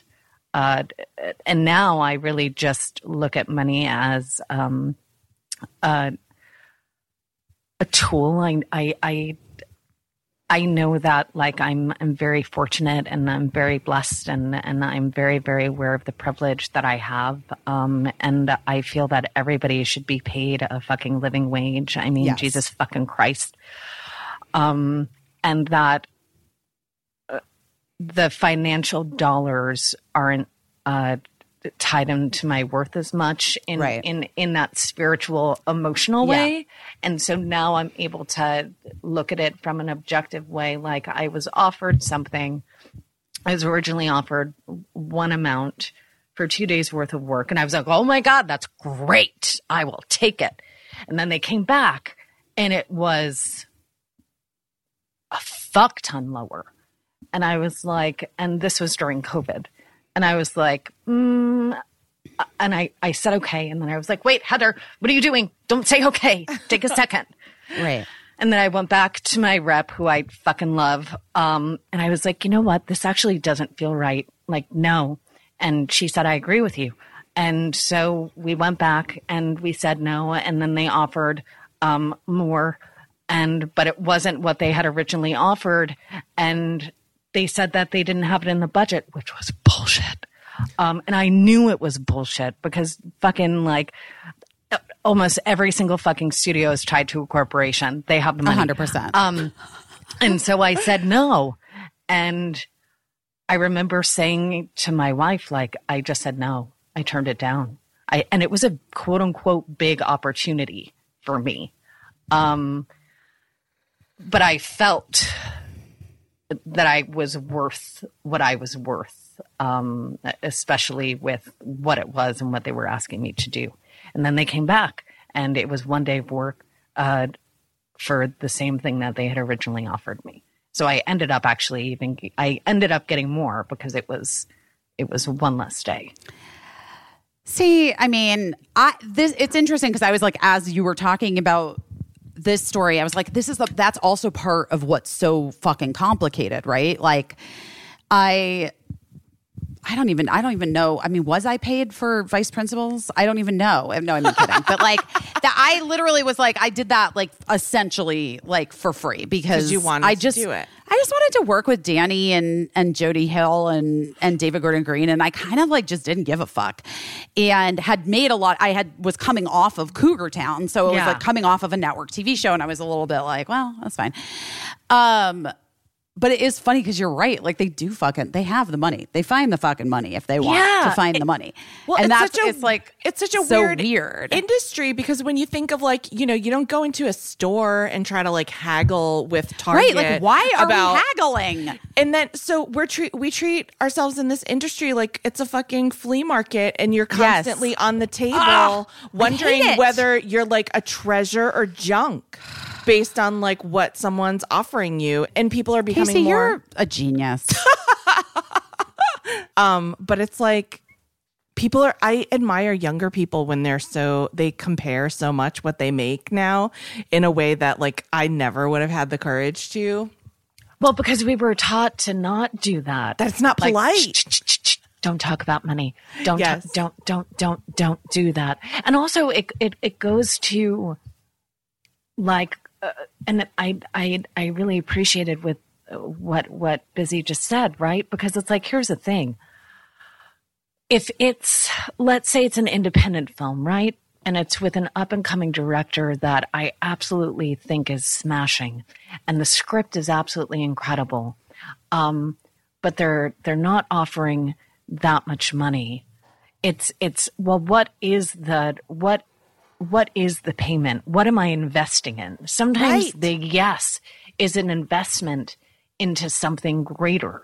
Right, because money isn't everything. That's not our only Yes. source of capital. Exactly, exactly. I'm thankful. I, I mean, I'm just, I'm, I'm just really fucking thankful. Period. Like, I really am. It's, it's, it's such a trip, um, to be alive and and to be in this experience and to never know what's going to happen one moment to the next. Like, I didn't know that I was going to be doing this podcast. like, I mean, Well, I- neither did we, to be fair. I mean, just in general. You know what I mean? We thought we were going to be doing something else, but we, here we are. I was so nervous. Like this morning, even before I like so sweet. I went to hug my wife and she was like, Your heart is beating really fast. Are you okay? Oh, honey. And I was like, I'm just I'm really obsessed. nervous because like I look at this as like an opportunity in the space of like I'm the kind of person that writes letters to people and will be like handwritten letters. Um, and we'll be like, Hey, I just like like read your thing or whatever. Like, do you want to be friends? Like, I like that's that's how like some of my friendships have been have been born because it's it's um I uh, you know it it really is that like simple thing of of like oh my god you seem pretty cool like like hey do you want to like hang out and like whatevs and and also with that that deeper receiving of oh heather everyone really is just doing the best that they can. Yes. and oh heather maybe you actually are a pretty fucking cool lady. Um and uh, whatnot. Because i mean just for fuck like being a human being is is i was Almost wondering impossible. well, because I was wondering last night, I was like, are we actually human beings? Because what is that? What is that like voice in our head that like we have? Is it really like Westworld? What is going on? Oh, and yeah. I go, Sims. I mean, I'm, you know, I'm like always on this idea that we've, that we're computer made or we're Sims. This is a big, a big this line is a of big thing for me. On a this big thing for me. Yes, and on this podcast. But you know, Sims theory, I am just a lot of times very on board with Sims theory. Yeah, it's got to. I mean, I'm on board with it too. Why have I seen Dweezil Zappa so many times in public? It's because someone's doing something. Oh shit, you guys! I have the best book for both of you. What? have you read? No one is talking about this by Patricia Lockwood. Oh, No. out. Okay, so I'm not. I'm only on part two because I'm kind of like weirdly savoring it. I'm a fast reader, like I think you probably are too. yeah, Um, but I this book is blowing my fucking mind. And I need you guys to I don't know who Patricia Lockwood is. I haven't even researched it because I don't want to know. But my friend Abdi had recommended this book. And then the book and then I kind of started to read it and I was like, oh, I can't do this. Uh, like months and months ago. And then someone gave it to Mark. And so I was like, all right, book, get over here. I mean, well, Mark read it and was like, this is fucking mind blowing. You have to read it. And so then I was like, all right, book, you've shown up now two times in my life. I guess it's, I guess we got to do it. And it is, I just want to tell you the two, what it's filed under internet and grief. Okay. And it's an, it's a novel. And she's, she writes like the internet in I don't even know how to describe it. It's a mind fucking trip. You guys have to I need you both to read it. Okay, And then we can I'm have a book it. club about it because I don't have any book clubs, nor do I want to be in one, but I would do a discussion with the two of you about this book when you when we all read it. I I will be uh, getting the ebook version from the LA Public Library. Um, Fantastic. Today, unless I have to put it a hold on it because other people are reading it. I, what I'm curious about, though, too, because it's we. Uh, I'm curious about if both of y'all dream, if you guys remember your dreams, Yes. if if um, how vivid your dreams are. Do you write them down? And have you had the experience of lucid dreaming, i.e., uh, having your unconscious conscious wake up within the dream where you are like, oh, I'm dreaming. This is a dream. Yes. And then Yes. I think I have had that. I have very, a lot of times, I have very literal dreams. Like Yeah. exactly what I'm going through in my real life. I'm just going through in my dream life. It's weird that you bring this up because I actually, well, I've been jet lagged or I don't know what's wrong with me. Today, Casey, I became convinced that maybe I've had fibromyalgia for my entire life and I've just powered through it. I, something's going it's on. also possible. It's, It I is mean, actually I don't mean to like crack up laughing at your. I but know. it's just funny. I know. Because now I'm getting this like really intense, like itchy hands. Okay. And anyway, it doesn't matter, guys. It's fine. Well, I'm gonna I'm gonna figure it all out. Don't worry. Um, but I woke up super early and I was like, you have to go back to sleep. You've been exhausted. You have to go back to sleep. So I forced myself back into sleep. And so it was like not super deep. And I remembered my dreams and I had crazy torrential downpours, a lot of water, a lot of rain, mud. Colin was in my dream. And I had to like decide if I wanted to drive home through the rain. And the rain stopped for a minute. And so then I was like, we're going to drive home.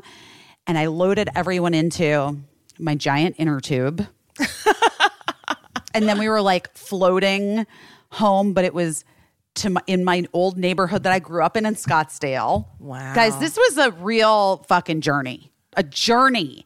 And then the rain dried up, and it was just mud, and I'm like, ugh, this sucks. I thought we could just float home.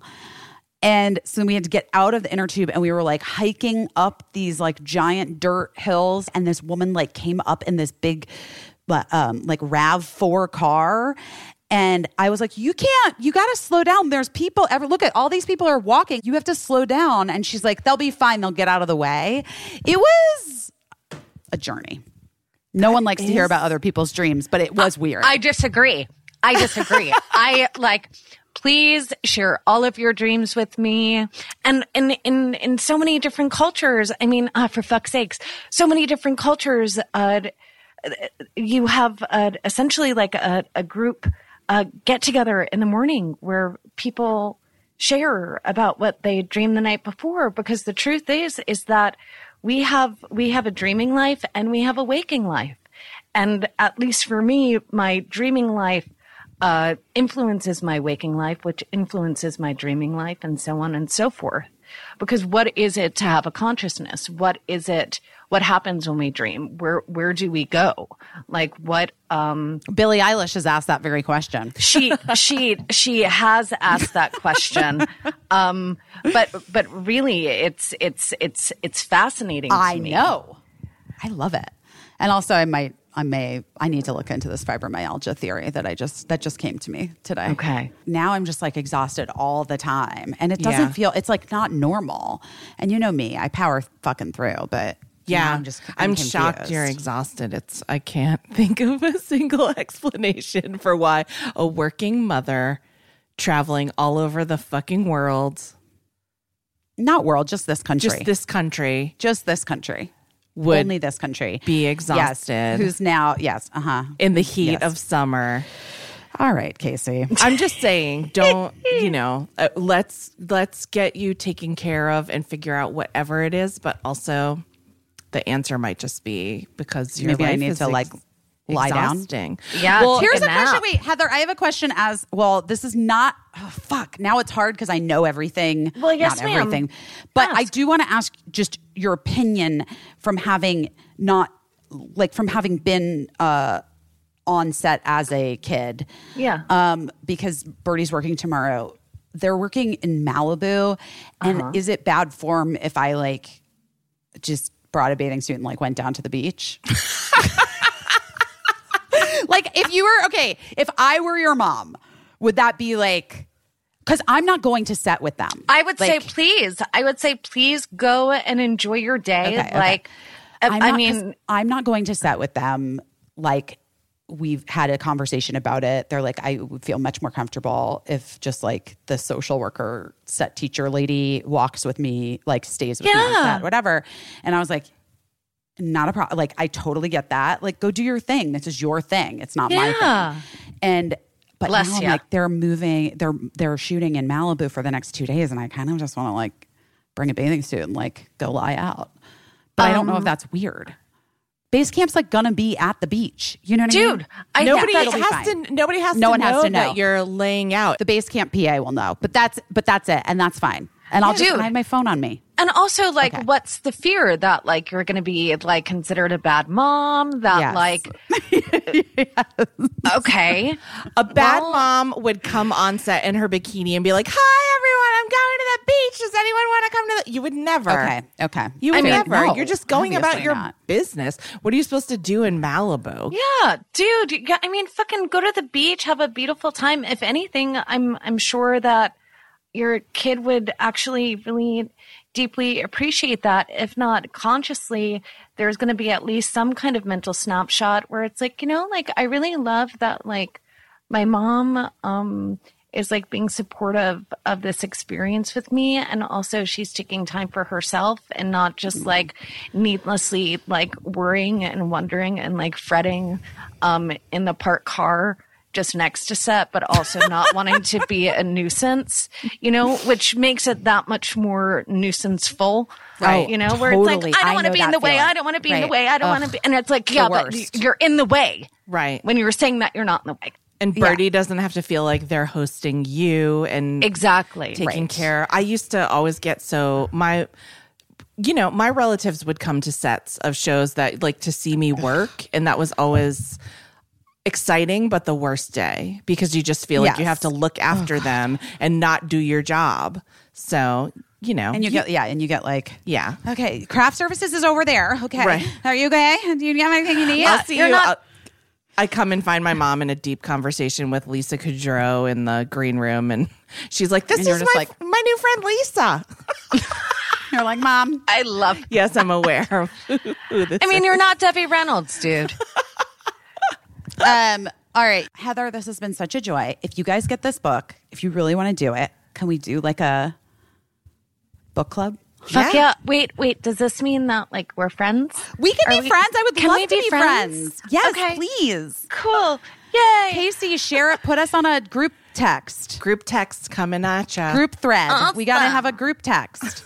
Awesome. Um, and you're such a delight. And I hope that like your journey and pivot continues to you just like continuing your journey of self and like and and an appreciation of the thing that we all see, which is like, mm-hmm. yeah, like yes, like a, sh- a shining talent like no other, but also just like you are fucking cool.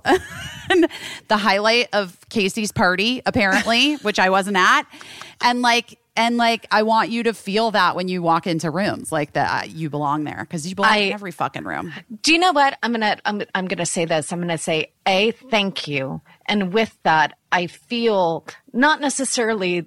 uh, I feel that I belong in every room because I'm in that room, but everybody feels fucking uncomfortable, and I think yeah. sometimes 100%. I'm just the person that names the uncomfortability, which then just you know breaks the ice or makes it more uncomfortable. Um, which is fine. Uh, but thank you guys for having me. This is it's like such a such a blast and and so much fun. Love you so much, Heather. One of my favorite faces to see. And you're just, you're a very special person. It's a weird experience to remember every single moment that you've ever had with a person over the course of 20 something years. and, you know, Well, rats falling from the sky. I mean, pretty unforgettable, but like, Yeah. you know, but you're just, you're just a really special person. And I'm so glad that we're friends. And you're, uh, you're just, and worth I it. can't wait to be friends. I'm super Oh my excited. goodness, I received that. Thank you guys. Thank you. I, I received that. All right, go take right. care of of your possible fibromyalgia. I'm just gonna I'm gonna go eat some chicken. Bye guys. Love to- Bye. Bye. Ugh, Heather, I can't wait for our book club. Maybe we can do it live. Oh, oh my God, Casey. Could that be? Do you guys? I also I do want to say this. I have read more than one book. You know what I mean? I do want to say that, and I and I also am I'm like hope, hoping that I'm not overhyping this shit because I that worst thing is when somebody ruins something that maybe Yes. you would enjoy, but they ruin it because they make it sound so good, and then you read it and you're like, it wasn't as good as Busy Philipps made it sound like it was going to be. I Right. do not want to do that. Right. But should we do a book club? That would be so fun. That would be really fun. Let's do it Okay. guys right.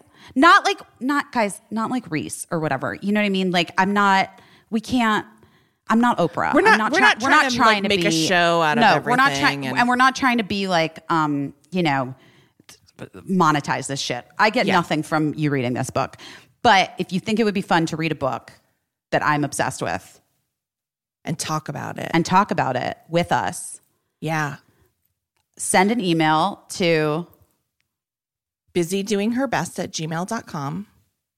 and uh and maybe we'll do it like in in September or late like maybe late August. Yeah, gotta we'll figure it out. Yeah. people have to have a minute to read Yeah. the book.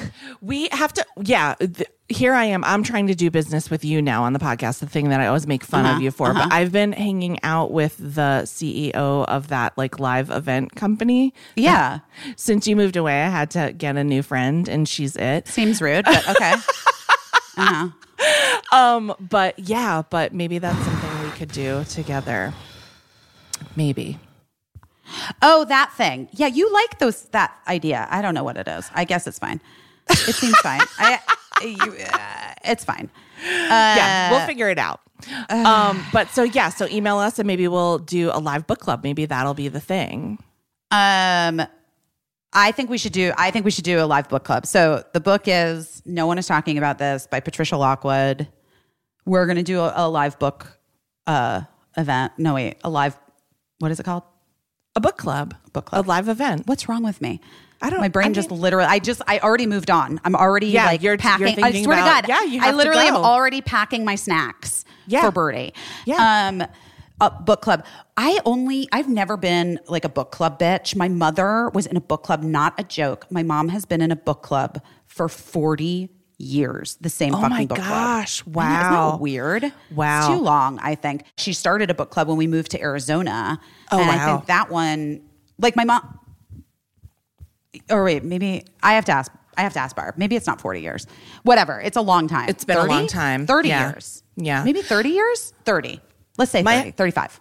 My husband, some of you might know, is um, an acclaimed short story writer, but he's also he's been hired by book clubs to come in and like give an official analysis of books or whatever. And I always think that's so funny that I'm like uh, just a bunch of book club ladies will uh, you know hire you. It, it's it's funny, but also interesting. One time when I was in my 20s, I tried to join a book club with my then boyfriend and Emily Beebe um, at the local uh, Brent. I think it was a Brentano's. I don't even think it was a Barnes and Noble. I think it was a Yeah. Brentano's. Brentano's booksellers. Remember Brentano's? Yes, yes.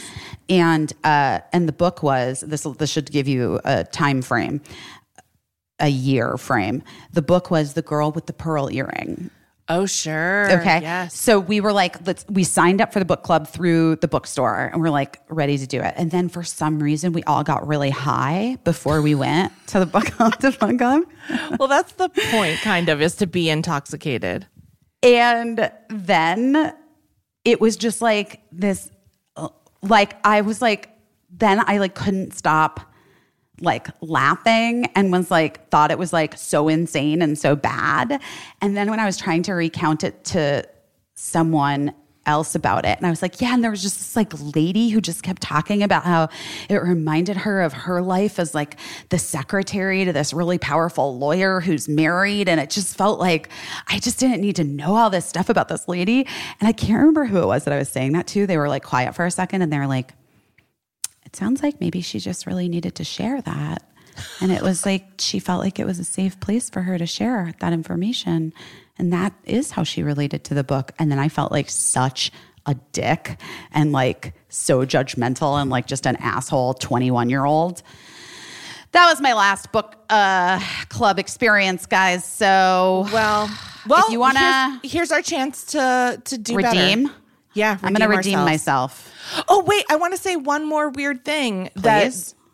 okay, so you guys know that like not last week, but the week before, I was on a trip uh, Yes, through yes. the United States to go to Paisley Park. Yes. We did the tour at Paisley Park, and if you've never been, they take a group of like ten or twelve people through Paisley Park. I've never been. Yeah. So, you know, you go through various stops and your tour guide tells you. So, on the tour, you kind of like, you know, you might make chit chat with the other people on your tour. You might not. Who knows? But somebody from my tour reached out to me this week on Instagram to be like, oh my God, we. We're on your Paisley Park tour. We, me and my friends are fans of the podcast. That's And so we did- amazing. we didn't know it was you. And I- Oh, no. so anyway, but which is totally fine. But she's like, we would have said that we li- like the podcast. So anyway, shout out to my friends from the Paisley Park tour who we didn't get to really talk, but we spent the whole day together. Um, but it, it was about Prince. It wasn't about the podcast on that day anyway. So you know. It's fine. But I said next time we go, we should, you know, plan to link up together and That's we can very exciting. Yeah. So I it- love that. And we I had some that. some uh group chat members. It's been a year since we did those group chats and we had some people that have met up in person really that makes me so and it was like happy. and they were and it seemed like they really are like they really had like a special like that it was really nice and they had Yeah. a special time together. Yeah, and we did know? another round of like group chat matches on Instagram, and it seemed like it was really successful. I hope that it was really successful. We asked you guys to match yourselves up because who knows better who wants to talk to who than you. And um, so hopefully, let Oh, us how did you do that? I just put a post up on Instagram saying like if you're looking for a group chat, tell everybody something about yourself and and then go and comment to other people. Oh. You know. Uh-huh. So it was very DIY, very quick and dirty, but it seemed really successful. So let us know how it's going and um and if you're enjoying your new group chats. Yes. Okay. Well, guys, listen, we're getting off sort of quickly this week, getting off of this thing. The podcast. Yes, because I You have gotta go. snacks to pack. You're sna- you're a I'm stage like- mom. I, yeah, I'm like I'm like nervous that I don't want. I can. I mean, if it. I, first of all, I'm I'm late to a lot of shit. Late, Yeah. like pretty consistently. I would say. Most would say. Yeah. I think that would be that's fair to say. But one thing that I am always on time for is uh work. Yeah. And also, you're not being late for yourself is one thing, but being late on behalf of your kid is, you know, you- Unaccept- you, you would never do that. Acceptable. Yeah. So we got to let you get going. Thank you.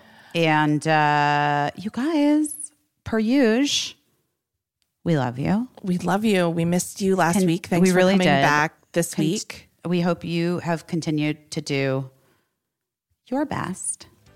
And uh